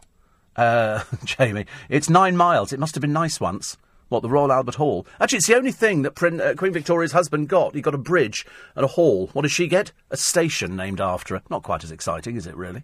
Uh, also, uh, today, uh, it says here Bobby Darin had a record called Splish Splash. Yes, this was doing the splosh. Slosh? Doing the slosh. I think. it's very good. It's very good. Uh, it's boating, Steve. Water goes a bit murky with a splosh of Tomorite. You see, we can weave in all the a murky splosh. We can weave it in. Apparently, splosh is in the Cambridge Dictionary meaning splash, a splash. You know, I mean, I listen. I understand what I'm talking about. You have to be tuned into this program. It might take you a couple of a uh, couple of uh, listens to actually get it. Classic, Steve, and then come the hundreds and thousands. Well, you know, that's that's your worst nightmare, isn't it? Somebody comes, you know, back you know, if, if you've met somebody in sort of, you know, Debenhams lingerie department or something, and uh, whatever, I can't think of anything logically, and they immediately get handcuffs out. Immediately, my warning bell starts signalling. You know, Steve, do not go anywhere near anybody who carries their own handcuffs. I think that's uh, that's quite dangerous. And also, if they then produce from their backpack a blow-up paddling pool, I know I'm quite clearly in for a horrible night. And if they then start producing jars of custard, what's that, that place in Italy where apparently they all throw tomatoes at each other and roll around in it? Again, perverts. It's not normal. It's Spain, isn't it? They do this. It's tomato fight. Hundreds and thousands of tons of tomatoes. What a waste of good food. There's people starving around the world and they're throwing tomatoes at each other. You know, and as I say, I don't want anything like that either. I don't even like it if I dribble a bit of tomato, and I have dribbled a bit of tomato in my time before now. You know, when you make something and, you, and you're watching something on the television, and I have to be honest, I'm a terrible television eater, and, and you put the, the spoon up to your mouth, because it's safer in my case with a spoon than anything else, and you go like that, and you suddenly realise you've missed your mouth completely, and it's just gone all the way down you, all the way down the front, and you just go, you know, I'm just a complete disaster. And then it dries and then you've got a shirt that looks. I walked in here with a shirt the other week. I thought it looked clean, and it shows how tired I must have been. Because I walk in here and I'm, I'm, I'm looking at myself in the mirror thinking, not bad for 39, eh, boy? Not bad for 39. And, and I looked down and I've got this big yellow curry stain on the front of the shirt. It was so awful. And I looked at it and I thought, oh no. And so I threw the shirt away. There's, there's Bondi Beach. Look, there, there, there's a typical Australian reporter. She's from uh, Channel 9. I think nine is the sort of probably shoe size. And is that Bondi Beach? It's lovely, isn't it? Oh, that really is Bondi Beach. We're watching Sky at the tele, you know, on the on the television, and we do get uh, Sky News. And obviously, there's some big Australian story, like you know, like there's a reporter standing on a beach, and uh, she's wearing. They always reporters on beaches. They're always very pretty, aren't they? They don't have sort of ugly people. Uh, on on beaches, and she's sort of typical Australian. You know, got loads of makeup on. I've got a little a little fuchsia type top, and uh, over the top of that, I've got my little thing with zips on, which makes it look slightly bondage, which means we're going down the wrong route again. So we have to stop that one immediately. I'm back to the hundreds and thousands. I'm sorry. As far as I'm concerned, that's that's something to do with bondage. This is this is not normal. I mean, perhaps she's she thinks that we don't know what she's wearing. I can tell though. If it's got more than two zips on, bondage. Okay, it's fetish. Fetish. Mind you, I was looking at Angela Merkel the other day. She looks slightly fetish, doesn't she? Most of the loose women look as though they've actually been involved in something like that at some point in their life. 84850. A lot of uh, wheelchair users use the famous black cabs. All 25,000 can take them, says Lee. Yeah, I just don't see, um, I don't see people on buses doing that at all. Uh, Steve, having not watched Up Late with Rylan, I couldn't understand why you didn't like his show. Well, I watched five minutes of one of his uh, one of his shows, and uh, and then and then realised you know, why nobody's watching it. You think they're turning off Top Gear. My God, they're turning off Rylan quicker than people are arriving in boats on the shore of this country. The sun rising over Rochester Castle is lovely this morning, says Gucci Tom. Uh, wasn't Slosh the guitarist in Guns N' Roses, says Ian. Slash, that was, you fool. Slash. Honestly, I have to tell people everything. I know I am the font of all knowledge. And uh, another one here. Um, da, da, da. Did you see the abandoned Japanese boy? This is uh, Yamato Tanooka. He's forgiven his father. He's a seven year old boy. He says, I forgive you, Daddy. I think so too. His father abandoned him after he was throwing stones at cars. He's quite clearly a ghastly child. And uh, he sort of abandoned him in a place where there are loads of bears. He's very lucky to have lived. I mean, seriously, very lucky to have lived. And then he says, I forgive you, uh, Father. Very good, aren't they? Very good. Kids are very, very forgiving. So uh, I think that's nice, actually. Uh, right, what are we going to do now? Actually, splosh could come from the Latin, uh, meaning drain. Yes. Uh, Steve, did you do a big splosh of Prosecco in the huge tumblers? Off for an early morning walk soon to keep up with Noreen and Jan. Uh, I don't do a splosh of Prosecco, but I do. Um, I do actually uh, make make sure that it goes in the tumbler. Incidentally, the reason that Australians have to abbreviate their words, they don't open their mouths long enough, otherwise all the flies get in. So they kind of talk like that. You know, it's almost like ventriloquist dummies. In fact, you could have a whole group of Australians standing in a room, and they could be talking, but nobody's lips be moving, all like that. So I tell you what, Steve, the Arvo, we're going to do, and you have no idea, seriously. Anyway, it's uh, 5.30, it's LBC News Time with the latest headlines for you this morning. Rupert Bartia. It's leading Britain's conversation. LBC with Steve Allen. Morning, everybody. Nice to have your company. It's Tuesday, the 7th of June. Uh, you might be on holiday today. You might be sort of looking forward to going on your holiday. You might be sort of coming back from your holiday. You might be back at work. Who is it? A friend of mine, Toby, uh, came back from holiday the other day. He's been to uh, I think he went to Ibiza or somewhere like that. Anyway, he's come back the colour of creosote. You know, really, really nice, nice colour. Me, I just look pale and anemic. Well, actually, I'm not even pale. You know, when people say you're white, I mean, I'm more pink than anything else. I mean, I'm not sort of. It's it's a it's a kind of a blotchy colour. It's not very attractive at all. Uh, eight four eight five oh Steve at lbc.co.uk. Uh, Steve, they should do the tomato fighting in Spain with the tinned ones. Yes. Victoria got a nice waterfall and a lake as well as a sponge cake and park, says Bob in Spain. Uh, Andrew says, My mother would be there in Spain with a saucepan trying to catch the tomatoes. Uh, she'd do anything for a bargain. They just seem to then wash them away, don't they? It seems terribly. I don't quite understand it, but it's, it's not it's not normal behaviour as far as I'm concerned. You don't start throwing food around. My mother would be absolutely horrified. Throwing food around? Good Lord, what on earth do you think you're doing? We just don't do stuff like that. Food costs money. Food costs money. Uh, Charlie Drake, we think, did. Uh, what was the other one? Which was When the weather is fine, you know it's the time for messing about on the river. Remember that one? Am I, am I, facing the right way this morning? I'm not totally convinced I'm speaking into the microphone. I could be speaking behind. I'm never too sure. I get very confused sometimes on this programme, as you can well imagine. It depends on what sort of day I've had and how much sleep I got. And last night, I fell asleep twice in front of the television before it even got to the bedroom. I was having a chat to Paul Cooper, and we were talking on Saturday. He had a very busy day, and he was rushing around outside the shop, and his and his girlfriend. Uh, Mel, the lovely Mel, said to me, she said, Oh, I hope we go out for a drink tonight. I said, I don't think he's going to want to go out for a drink. I said, I think he's going to want to go in and go to sleep. And I was not wrong. He, he, he got in, he had, he had a curry, and then he fell asleep, but that was it. Mind you, worse was John. John, who's the, who's got the sleep, you know, the mask and the thing and all the rest of it to try and sort of sort out his sort of sleeping problems, because he he literally got in ten minutes. He thought I'll have a lie down on the bed, and you know how fatal that can be. He was out till six thirty the following morning. He slept all the way through, which I think is is wonderful because I know that there's loads of uh, loads of you listening uh, at the moment who probably have trouble sleeping. And it is a big problem in this country, and, and, and there's generally reasons for it. It's either because you've had too much to drink, or you smoke, or you're overweight. Uh, any of those uh, thing, three things there could be the one thing that is stopping you from having a good night's sleep. And also, if you spend all day indoors, you need to go and get some air outside. Even if you go and sit, you know, on a on a seat in a park, at least you've done something. Better than nothing, isn't it? Uh, excuse me. Uh, 84850 steve at lbc.co.uk. Uh, George, it's called tomatin. Uh, that's where they throw the tomatoes. Is there a reason why they throw tomatoes? I mean, is, is I mean, I don't, I don't quite understand. It's a terrible waste of food. Can't they just? It's, it's gross, is it? It's. Oh right, tomatoes are gross. Don't, oh, don't you like tomatoes? Oh, I love tin tomatoes. Tin chopped tomatoes on toast, absolutely delicious. Really? Oh, well, you're Australian. What do you know? Uh, loving the show, says Kay. Have you watched The Real Housewives of Melbourne? They're so horrible. Um, they're all horrible in every one of those programmes. Everybody does something at some point that somebody else doesn't like, and that's what makes me laugh. I like that. and uh, and somebody says you're you're being racist towards us Australians.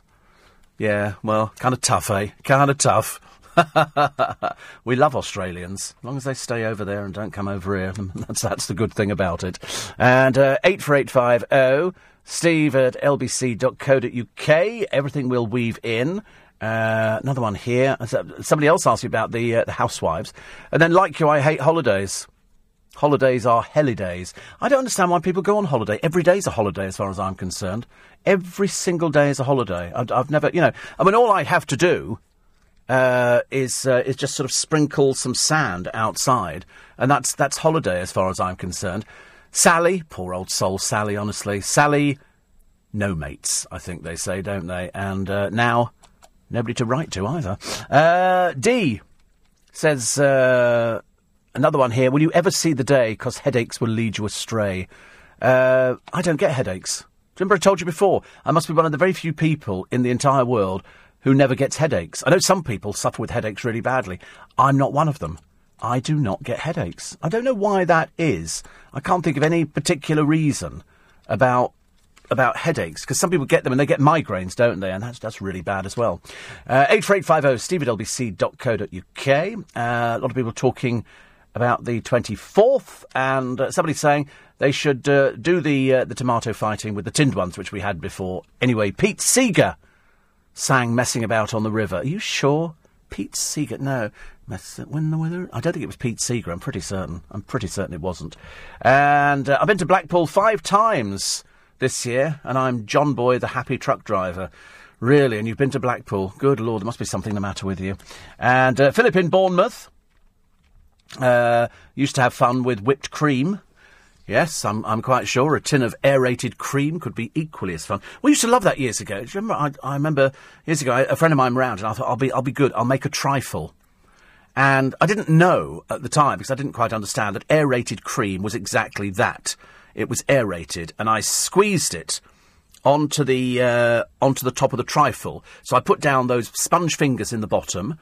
Then I poured on jelly and fruit, let that set. Then I put custard on the top, and then I decided to fill it up with whipped cream. But it was aerated cream, so I went all over the top of this thing. It looked fantastic. And then I sprinkled hundreds and thousands, put it in the fridge, and did dinner and all the rest of it. And then I went, da da, pièce de résistance, the Steve Allen homemade trifle. Took it out, and all the cream had evaporated because it's aerated cream, so it's just full of air, and it ju- and there was just the the top of it was this sort of disgusting mess. Which looked like a puddle with hundreds and thousands which had melted into it as well. It was ghastly. Messing about on the river, uh, Danny Kyle. Danny Kyle, 1962, written by, believe it or not, Tony Hatch and Les Reed. Wow. Can you, can you put the, the lyrics up there? Because I just wanted to see what, what the lyrics are. If it's the same, if it's the same lyrics, messing about on the river, lyrics. Okay, let's find the lyrics because it, it might not be the uh, the same one. Here we go. Oh, it is. When the weather is fine, you know it's the time for messing about on the river. If you take my advice, there's nothing so nice as messing about on the river. There's big boats and wee boats and all kind of craft, puffers and keel boats and some with no raft. With the wind in your face, there's no finer place than messing about on the river. There's another three verses of that, which I didn't think I'd uh, give you this morning. But that was written by Tony Hatch and Les Reed. Les Reed used to have an orchestra. And uh, perhaps that's why. It's very good, actually. Very good stuff. The, the education on this programme this it's uncanny. I'm learning things myself today. I really am. Steve, I'm 61 and I've never had a headache in my entire life. Uh, now is the time to send us a line for your Hoseasons boating brochure. host it. We used to have, when I used to live in Staines, which was on the river, I still live on the River Thames. I'm strangely, as I'm Piscean, and uh, um, I, I, sort of, I'm drawn to water. Drawn to it like baths and showers, but also the River Thames, and and I love it. And in Staines, there used to there's, there's a pub right on Staines Bridge, well, by the side of it, it's not actually on the bridge. I mean, no room to get cars over. And so, and boats used to pull in with people, and they'd sort of have something to eat at the pub. And then they'd get back on their boat and they'd pootle off up the river. And they were all uh, canal boats. And the one giveaway was the fact they had a blue plaque on the back going, Hoseasons Holidays. Because people try and pretend, you know, when they've got a boat on the river, they try and pretend it's their own.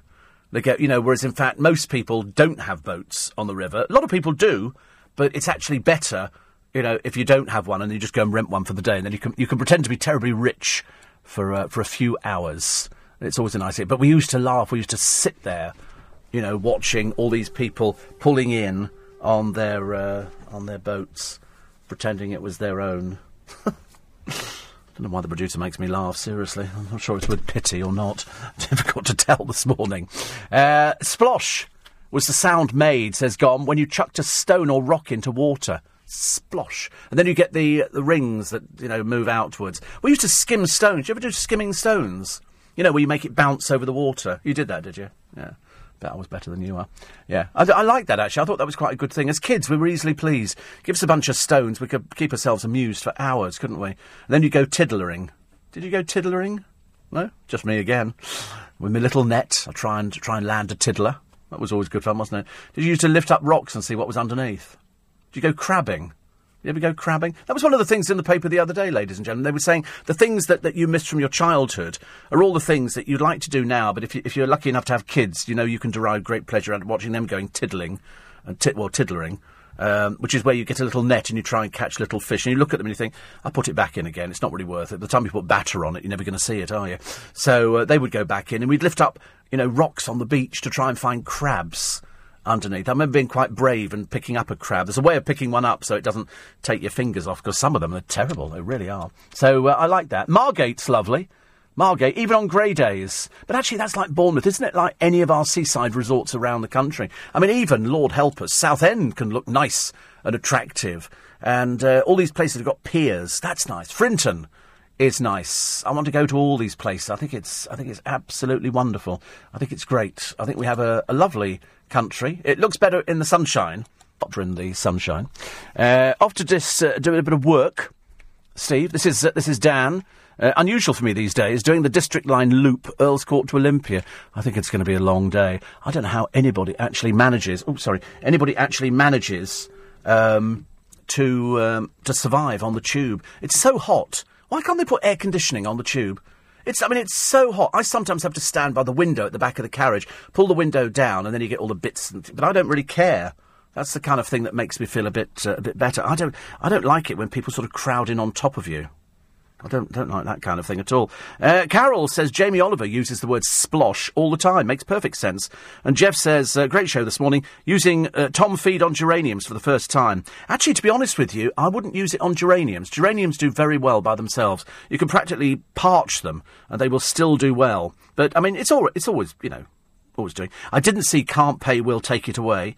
Ziggy the uh, the pom says, uh, "I hope Steve Allen isn't watching this because you know that I, I watched him before and got myself into a, into a dreadful tizzy." But that's all right. I like things like that. I'm very good at that.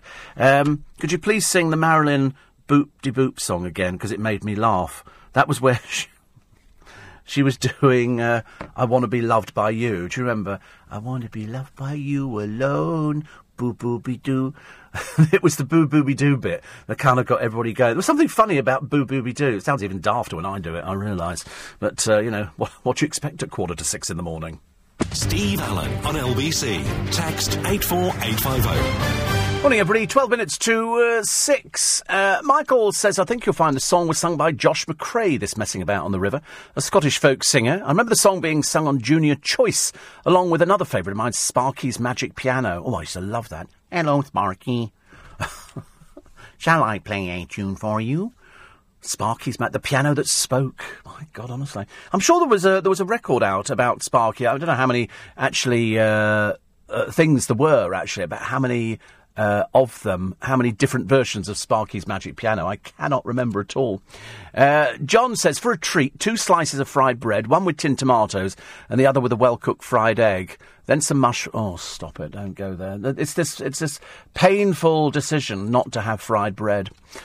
uh, Dean says I used to go up to Clapham Common with a jam jar and a little net on a long stick. Do you remember the jam jar? You'd ask your mum, "Have you got a jam jar?" So you could put your tiddlers in it and then you'd sort of fish, or failing that, you get um, tadpoles, and then you'd watch them changing into little frogs. That was always quite sweet. Whatever happened to them, I cannot remember. Uh, Steve, I've just seen that Mr. Kipling has crossed out the name Victoria and replaced it with Elizabeth on the sponge. So it's Elizabeth Sponge, is it? Is there actually such a thing as an Elizabeth Sponge? Stephen Whitstable thinks it's uh, Josh MacRae singing Messing About on the River.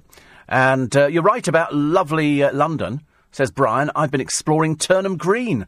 Delightful, great shops and coffee. Yes, I mean I can I can well imagine actually. Well imagine there's some lovely. Do you know around the country there are some beautiful places to go to. Really. Uh, let me quickly have a look at the uh, Sun this morning. Uh, they've got various stories, most, most, of which are in court, so I can't talk about at all. Uh, the Queen has uh, revealed that her, her favourite song of all time is the Ukulele King, George Formby.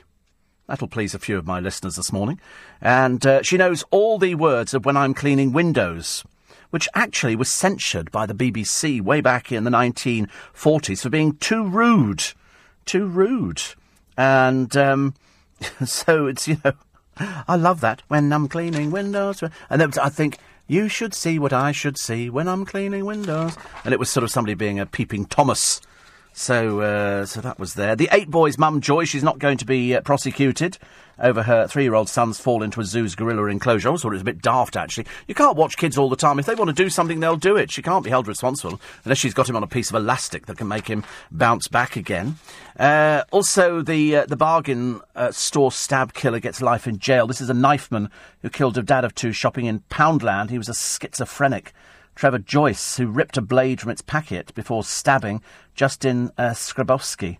Uh, Justin was buying balloons for his three-year-old twins, bled to death in Abingdon in uh, Oxford. I mean, there's obviously no backup, is there, whatsoever from the NHS for these paranoid schizophrenics who are who are out there and just just you know can get away with these things. And it's you know a family has now been utterly destroyed, utterly destroyed.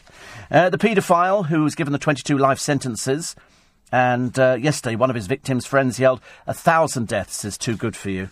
Well, I have to be honest, his parents actually uh, gave him up to the police. Uh, there's also the story about Muhammad Ali. How much money is he going to leave? We don't know. He's paying out, they think, 45000 a month in alimony for nine children.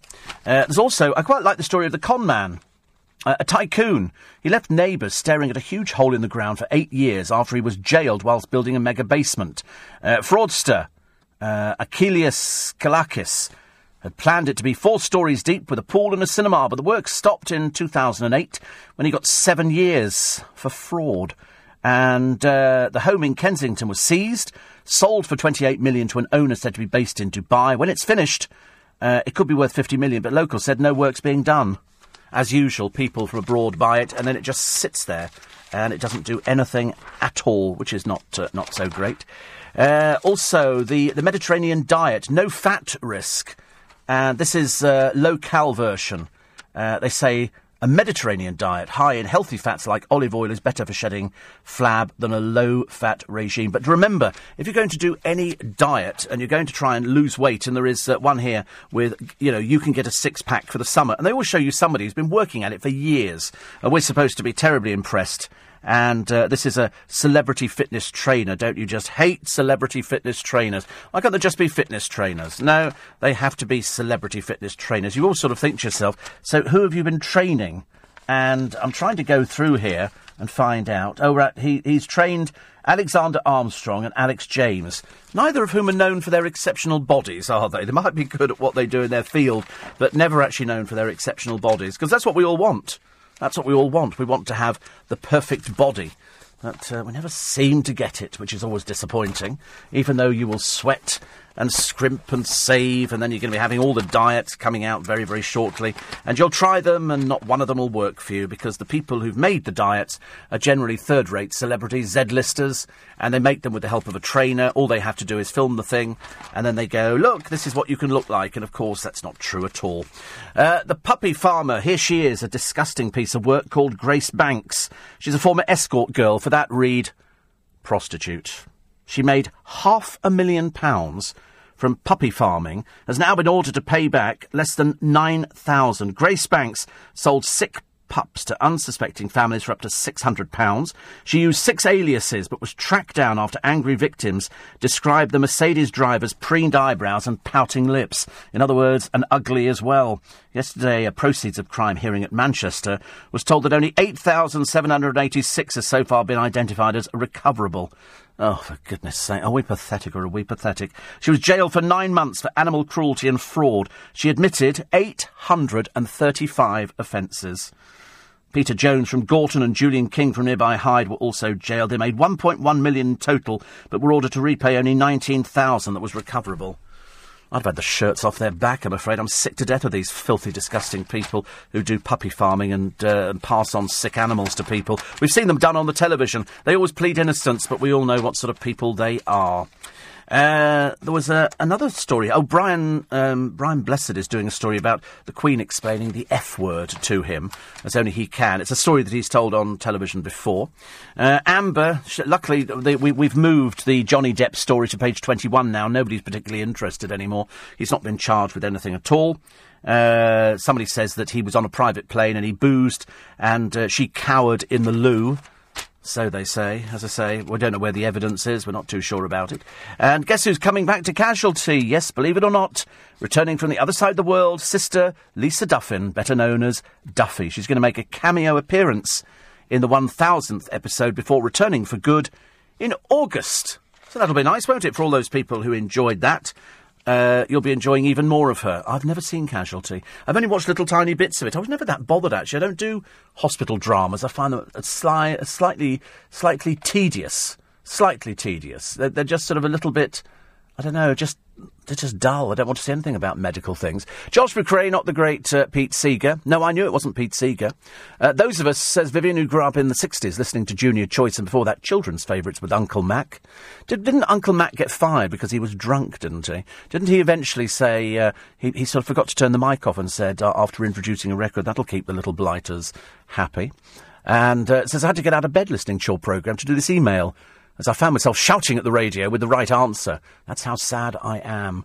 So Viv is uh, blind. She's on the sunny Isle of Wight. I was looking the other day at uh, Country Life, and they've got a feature on Guernsey, and that looks quite nice. They've they've apparently nearly got zero crime. Which I, which I quite liked, actually. I, I'm with you as well. I adore tin tomatoes on toast, and I can eat cherry or plums like strawberries, and I, too, don't suffer with headaches. But at least you enjoy the programme, so that's all it's about, isn't it, really? As long as you listen to the programme, it's great. We found a letter to Father Christmas. This one dated 1925. They were knocking down a house's chimney. And they discovered a 91 year old letter to father asking for hankies. The child's note, dated 1925, also asked Daddy Christmas for soldiers, a boat, a book, and chocolate, and it's signed E. Short. Emily Nash who was having work done on her house in Eastbourne, says it's amazing it stayed in the chimney that long and wasn't damaged. She said she'd checked the census for that year to try and trace the writer or their family, but had no joy. So hopefully somebody will read this in the paper and go, that was me. That was me. I wrote that letter way back in 1925 to find out if Father Christmas could deliver the presents that I wanted. I think that's quite cute, isn't it? I'm not sure about the killer whale story with the, the killer they say that sort of just got fed up and sort of beached itself on the thing. I think occasionally they probably like to get out of water. I don't know. I'm only guessing that because I know nothing about killer whales. However, I do know about thieves. And in this particular case, a man trying to steal a car wheel was found screaming in agony when the vehicle crushed his fingers. Oh, what a shame. What a shame.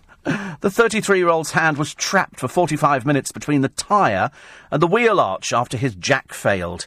He was freed by a fire crew in Tooting, taken to hospital for his severe hand injuries. Shame. Shame. Amanda Taylor Purchase, who was working at 2.30am, says, I could hear somebody screaming for help. I saw a man lying under a car in agony. I called the police right away. Oh, I'd have left him.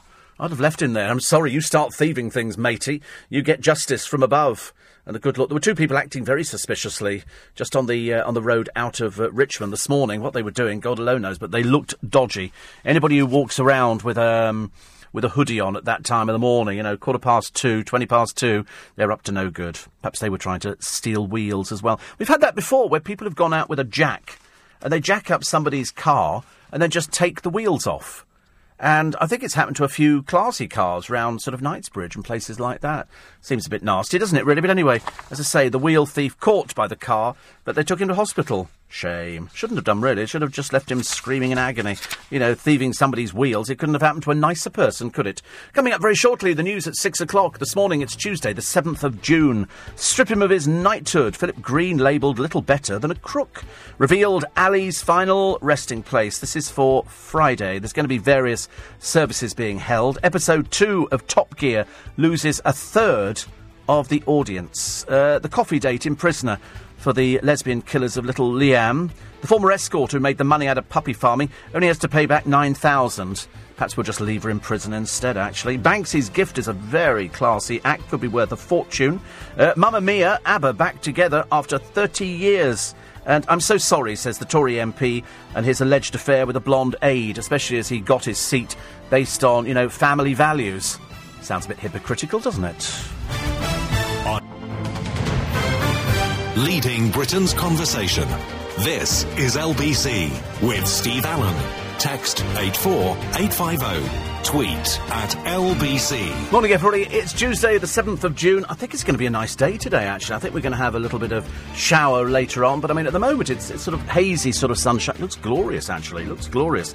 Uh, the Ramadan fast, this is the longest in 30 years. I don't know how people get through it. I really don't. I'd be cheating, I'm afraid, all over the place. Uh, Philip Green labelled little better than a crook. Strip him of his knighthood, says one MP. Uh, Banksy's gift, a very classy act. I'm very sorry, says the Tory MP, in this alleged affair with the blonde aide. His wife of 30 years says she's standing by him. But he did get in on, you know, saying about family values. It Doesn't quite seem right, does it? Uh, Ali. Muhammad Ali's £44,000 a month guilt cash to family, and the real reason why a bigger wine glass makes you drink more. Ooh, goodness sake. And Prince Harry allegedly told somebody he wants to go on Take Me Out. I'm getting a bit uh, bored, I'm afraid, with Prince Harry turning up. It's just photo opportunities. They send him to a gym. Uh, boxer uh, Mr. Khan says that uh, daughter's second birthday, he spent £100,000 on it. Of course, had he not had the fight in Vegas, he probably couldn't have afforded anything at all like that, and it would have been sort of 10 little friends in a McDonald's, but he had 250 friends, and uh, they all made use of a carousel and everything else. But I mean, that's his business. If that's what he wants to spend his money on, it's great. But don't flaunt it to people. Makes you look silly. Makes you look very silly. Uh, today would have been the birthday of Prince, had he lived, and uh, spread the word. It's Britain's first butter boutique. A butter. Have you ever heard of such a thing? No, me neither. And uh, as I said earlier on, I know Dave's listening because his brother works at uh, at the station down at uh, Waterloo, and my thanks as well to uh, Oscar King. that's a pen name for uh, for the man who writes books. He's over in Dubai, listens to this program all the time as he's driving, and apparently they've got horrendous traffic in Dubai. I didn't realise. I just thought it would be fairly empty, but I imagine if you're sitting in that heat, uh, then you'd have to make sure that air conditioning was a must. He's a former uh, Special Forces member. And uh, this is this is very interesting. This book. It's called. This is the first Harry Linley adventure. It's called Persian Roulette, and uh, very kindly sent them all the way back to this country for me because we have a mutual friend in uh, in Graham. He says, uh, "I hope you win uh, many more awards." Well, I think one's quite enough for anybody's life, eh? One's quite enough for anybody's life. But thank you very much indeed for the uh, for the books. I shall enjoy those at my leisure. Nice to know. Actually, I'm, I'm, not daft enough to think that I didn't know that there were people listening in Dubai because uh, a friend of mine is out in Dubai. He's uh, he's a real estate agent and he's out there as well, doing very well and so I know we get a lot of expats out there who absolutely uh, love living out there. I mean, I couldn't. The heat would just do me in completely. Uh, Steve, uh, messing about on the river was uh, somebody called Sugarlug. I don't know, actually. Mean, there's so many different people who seem to record it. Uh, David has been living in New Zealand for seven years. He says, lovely country, but it doesn't compare to the UK, especially in the summer.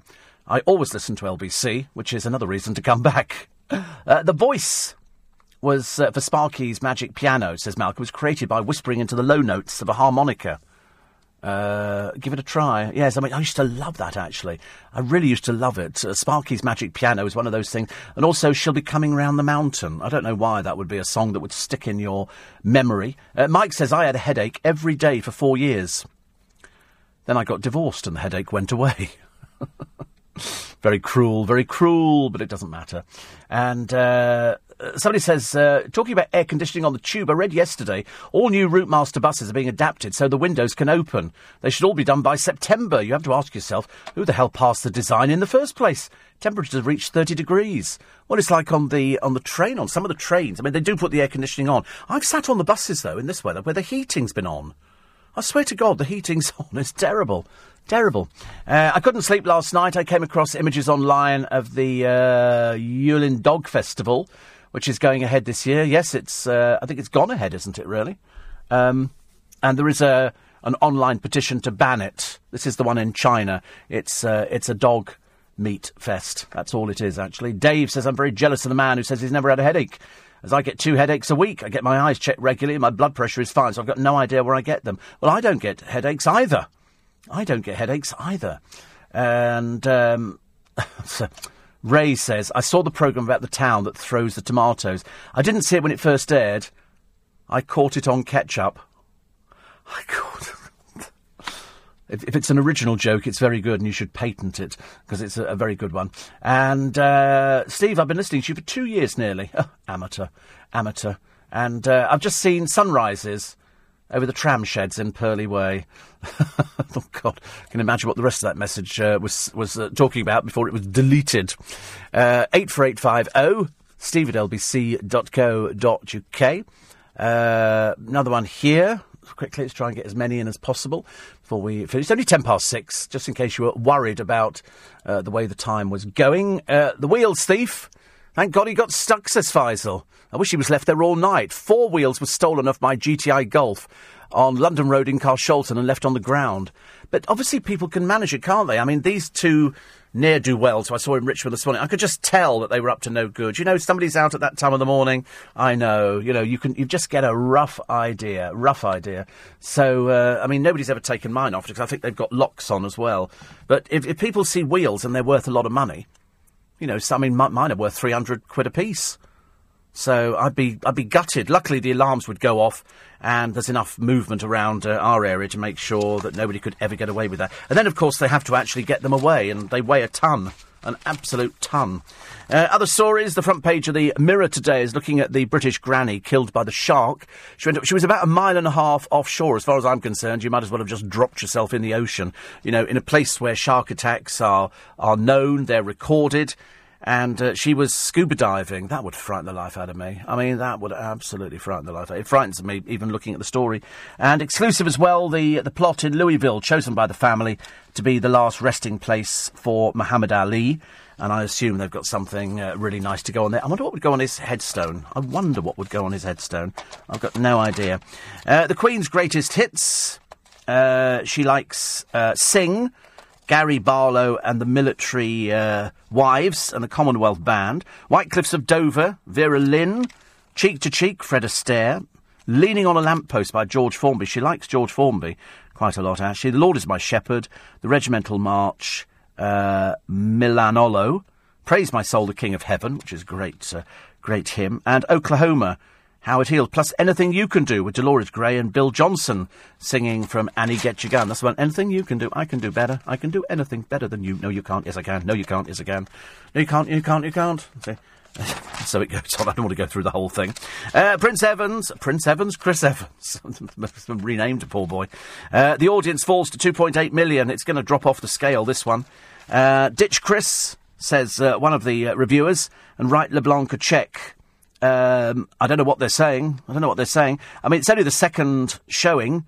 He's been accused of putting off viewers by shouting, claimed the show is pulling in 9 million viewers. No, it's nowhere near 9 million. Absolutely nothing at all. Overnight television figures have never been less relevant, he tweeted. The way Top Gear is being viewed is repositioning the way television is consumed. Last week, 9 million viewers. This week, we shall see. It's, it's just not true. It's just not true. It's, uh, it's dropping off. It's dropping off completely. He says, Tonight I get even more shouty. There were calls on Twitter for him to be replaced by Jenson Button. Uh, saying that the Formula One driver had better ban- banter. But I suppose eventually somebody will sort of say, "Well, listen, we sort of put him on this uh, on this program, and it didn't it didn't work. There's no reason why it has to work, does it? I mean, some of his programs do, some of them don't. Uh, Britain's Got Talent has escaped an Ofcom investigation uh, after racy outfits worn by Amanda Holden and Alesha Dixon. Can you believe that 19 people complained? I mean, where are these people coming from? And they complained that the uh, the uh, jumpsuit worn by Alesha Dixon and Amanda Holden's dress both had plunging fronts for the semi-live. Oh, for goodness sake, grow up, for goodness sake. Who are these daft people who complain? Dear Ofcom, I've just seen people exposing their bosoms on the television. It's not appropriate. Well, you better come into the real world. Ofcom says we won't be taking the matter forward for investigation. Uh, the dresses didn't raise issues under our rules on nudity, and the judges were not portrayed in a sexualised way. Last year's final, 89 sad people complained about the gowns. 89 really pathetic people. It's hilarious, isn't it? Complaining about what's worn on the television. Perhaps they've got no friends. Perhaps they need to write to somebody. But this year it was only 19, so perhaps some of the 89 from last year came back again, thinking it's the last time they got a letter, so they better try it again. Countdown did breach the rules. They got complaints about uh, Nick Hewer, talked about the benefits of attending the Ideal Home Show, and Mark Foster spoke about his role as an ambassador with P&O Cruises.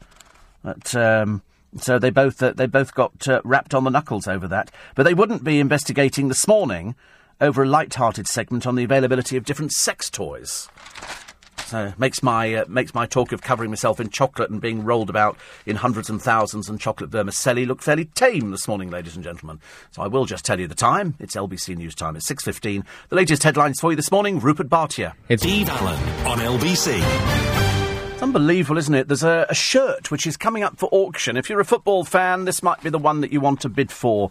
It's uh, this is the one worn by Sir Geoff Hurst when he became the first and only man to score a hat trick in a World Cup final. Uh, this long sleeve jersey from the 1966 final will go on display at Sotheby's in London ahead of the sale on July the 12th. They reckon it could fetch half a million pounds, 500,000. But good lord, who's selling that?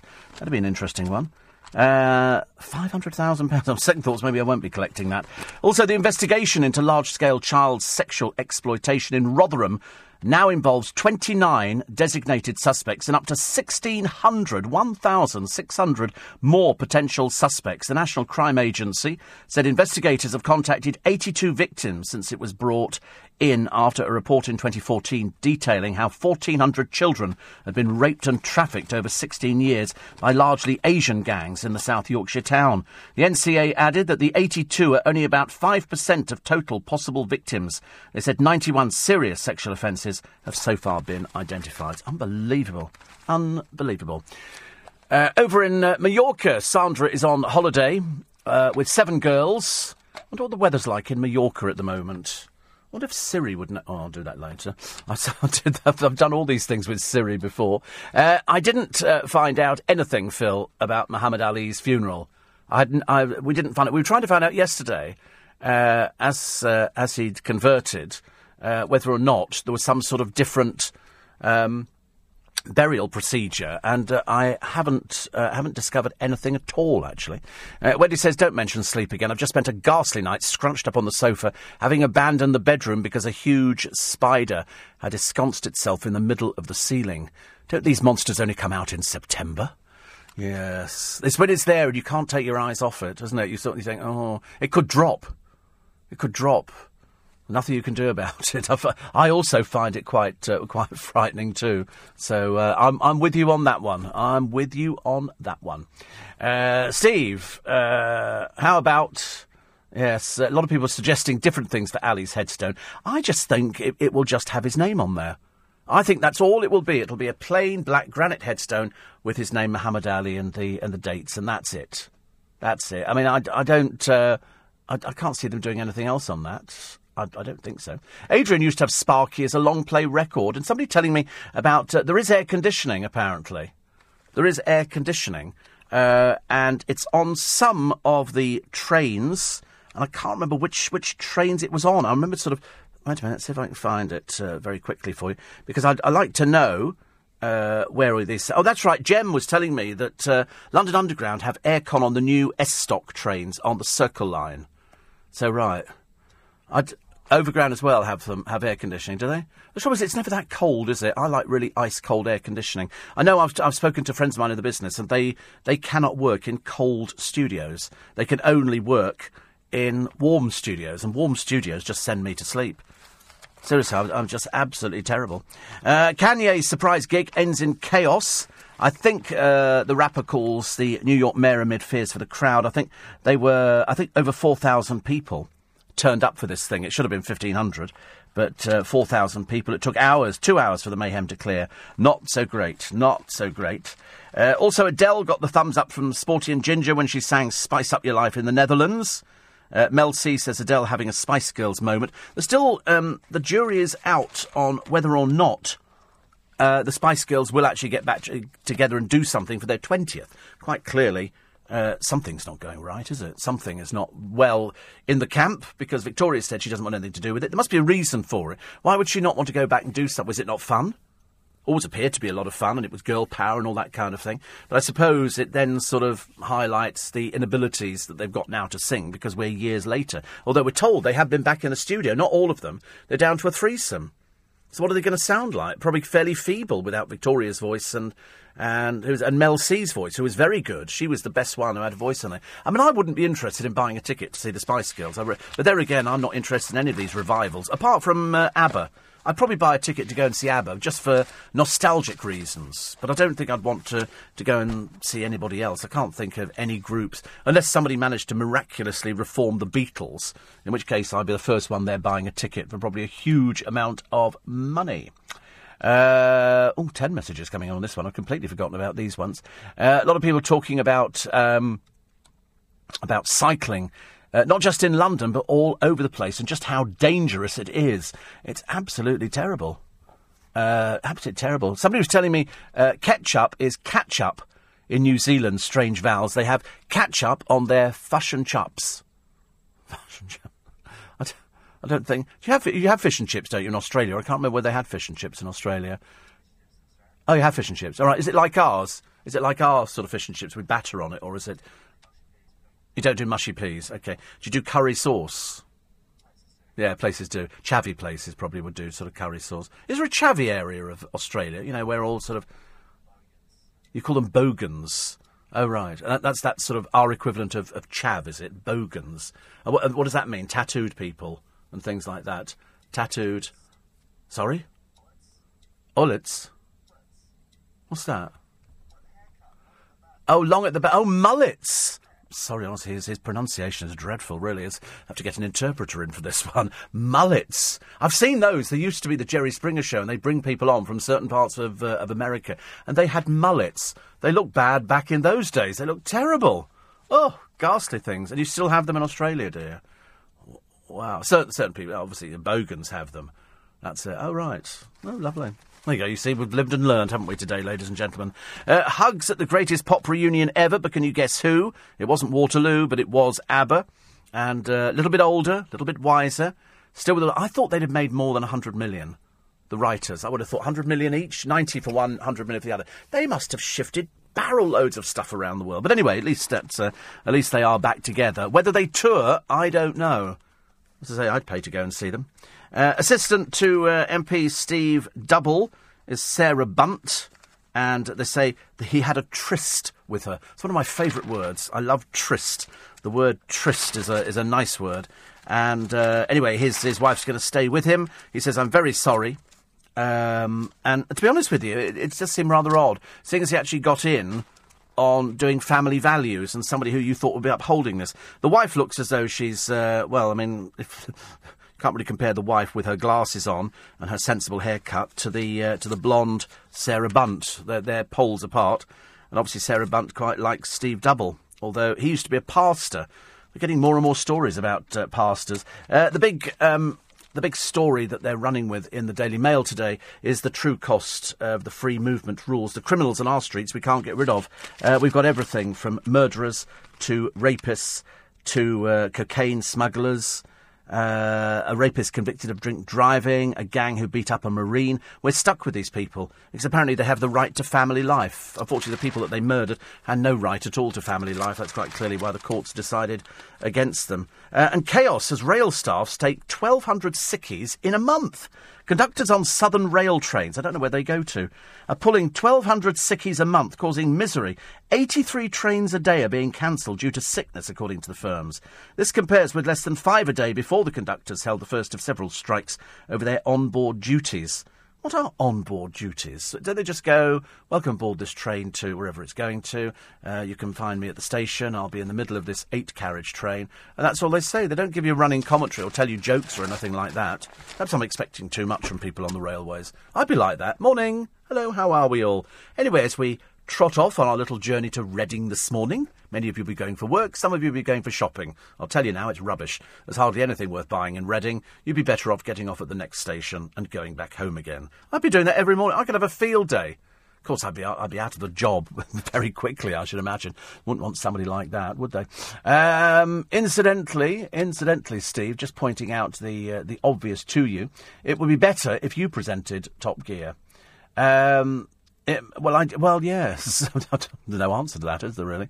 I don't, I don't, I don't think I could actually do that because I'm, I don't know really enough about cars. I just know that you get them washed every so often and you put petrol in one end and air in the tyres, and that's as far as I go. I can't do anything else. I'm absolutely useless. Listen, thank you so much for your uh, company today. Very grateful. It's always nice to uh, to welcome you to the Spike at 4 a.m. till 6:30. I don't care if you're in Dubai. I don't mind uh, where you are. You're all welcome to the programme. Thank you for your texts and emails. We'll do it again tomorrow morning. I've got uh, I've got Fern uh, Britton coming in tomorrow. You wait. We've got some questions to ask her about the old man, Phil Vickery. Oh, yes, we have. As indeed, I'm sure she has at the same time. So we'll talk to her. Also, how uh, cycling got rid of her depression. So that'll be one which I'm sure everybody will be hanging on. So we'll have a chat to her tomorrow for In Conversation, hopefully for this weekend. But uh, we've got a few other things up our sleeves as well. Have a nice day. Enjoy the weather. You can listen to LBC whenever you want, wherever you are. You download this free LBC app for your mobile or tablet and never miss a moment. You can follow me on Twitter at Steve Allen Show. Leading Britain's conversation at 7. Nick Ferrari at breakfast. But coming up next, Lisa Aziz with the morning news. LBC.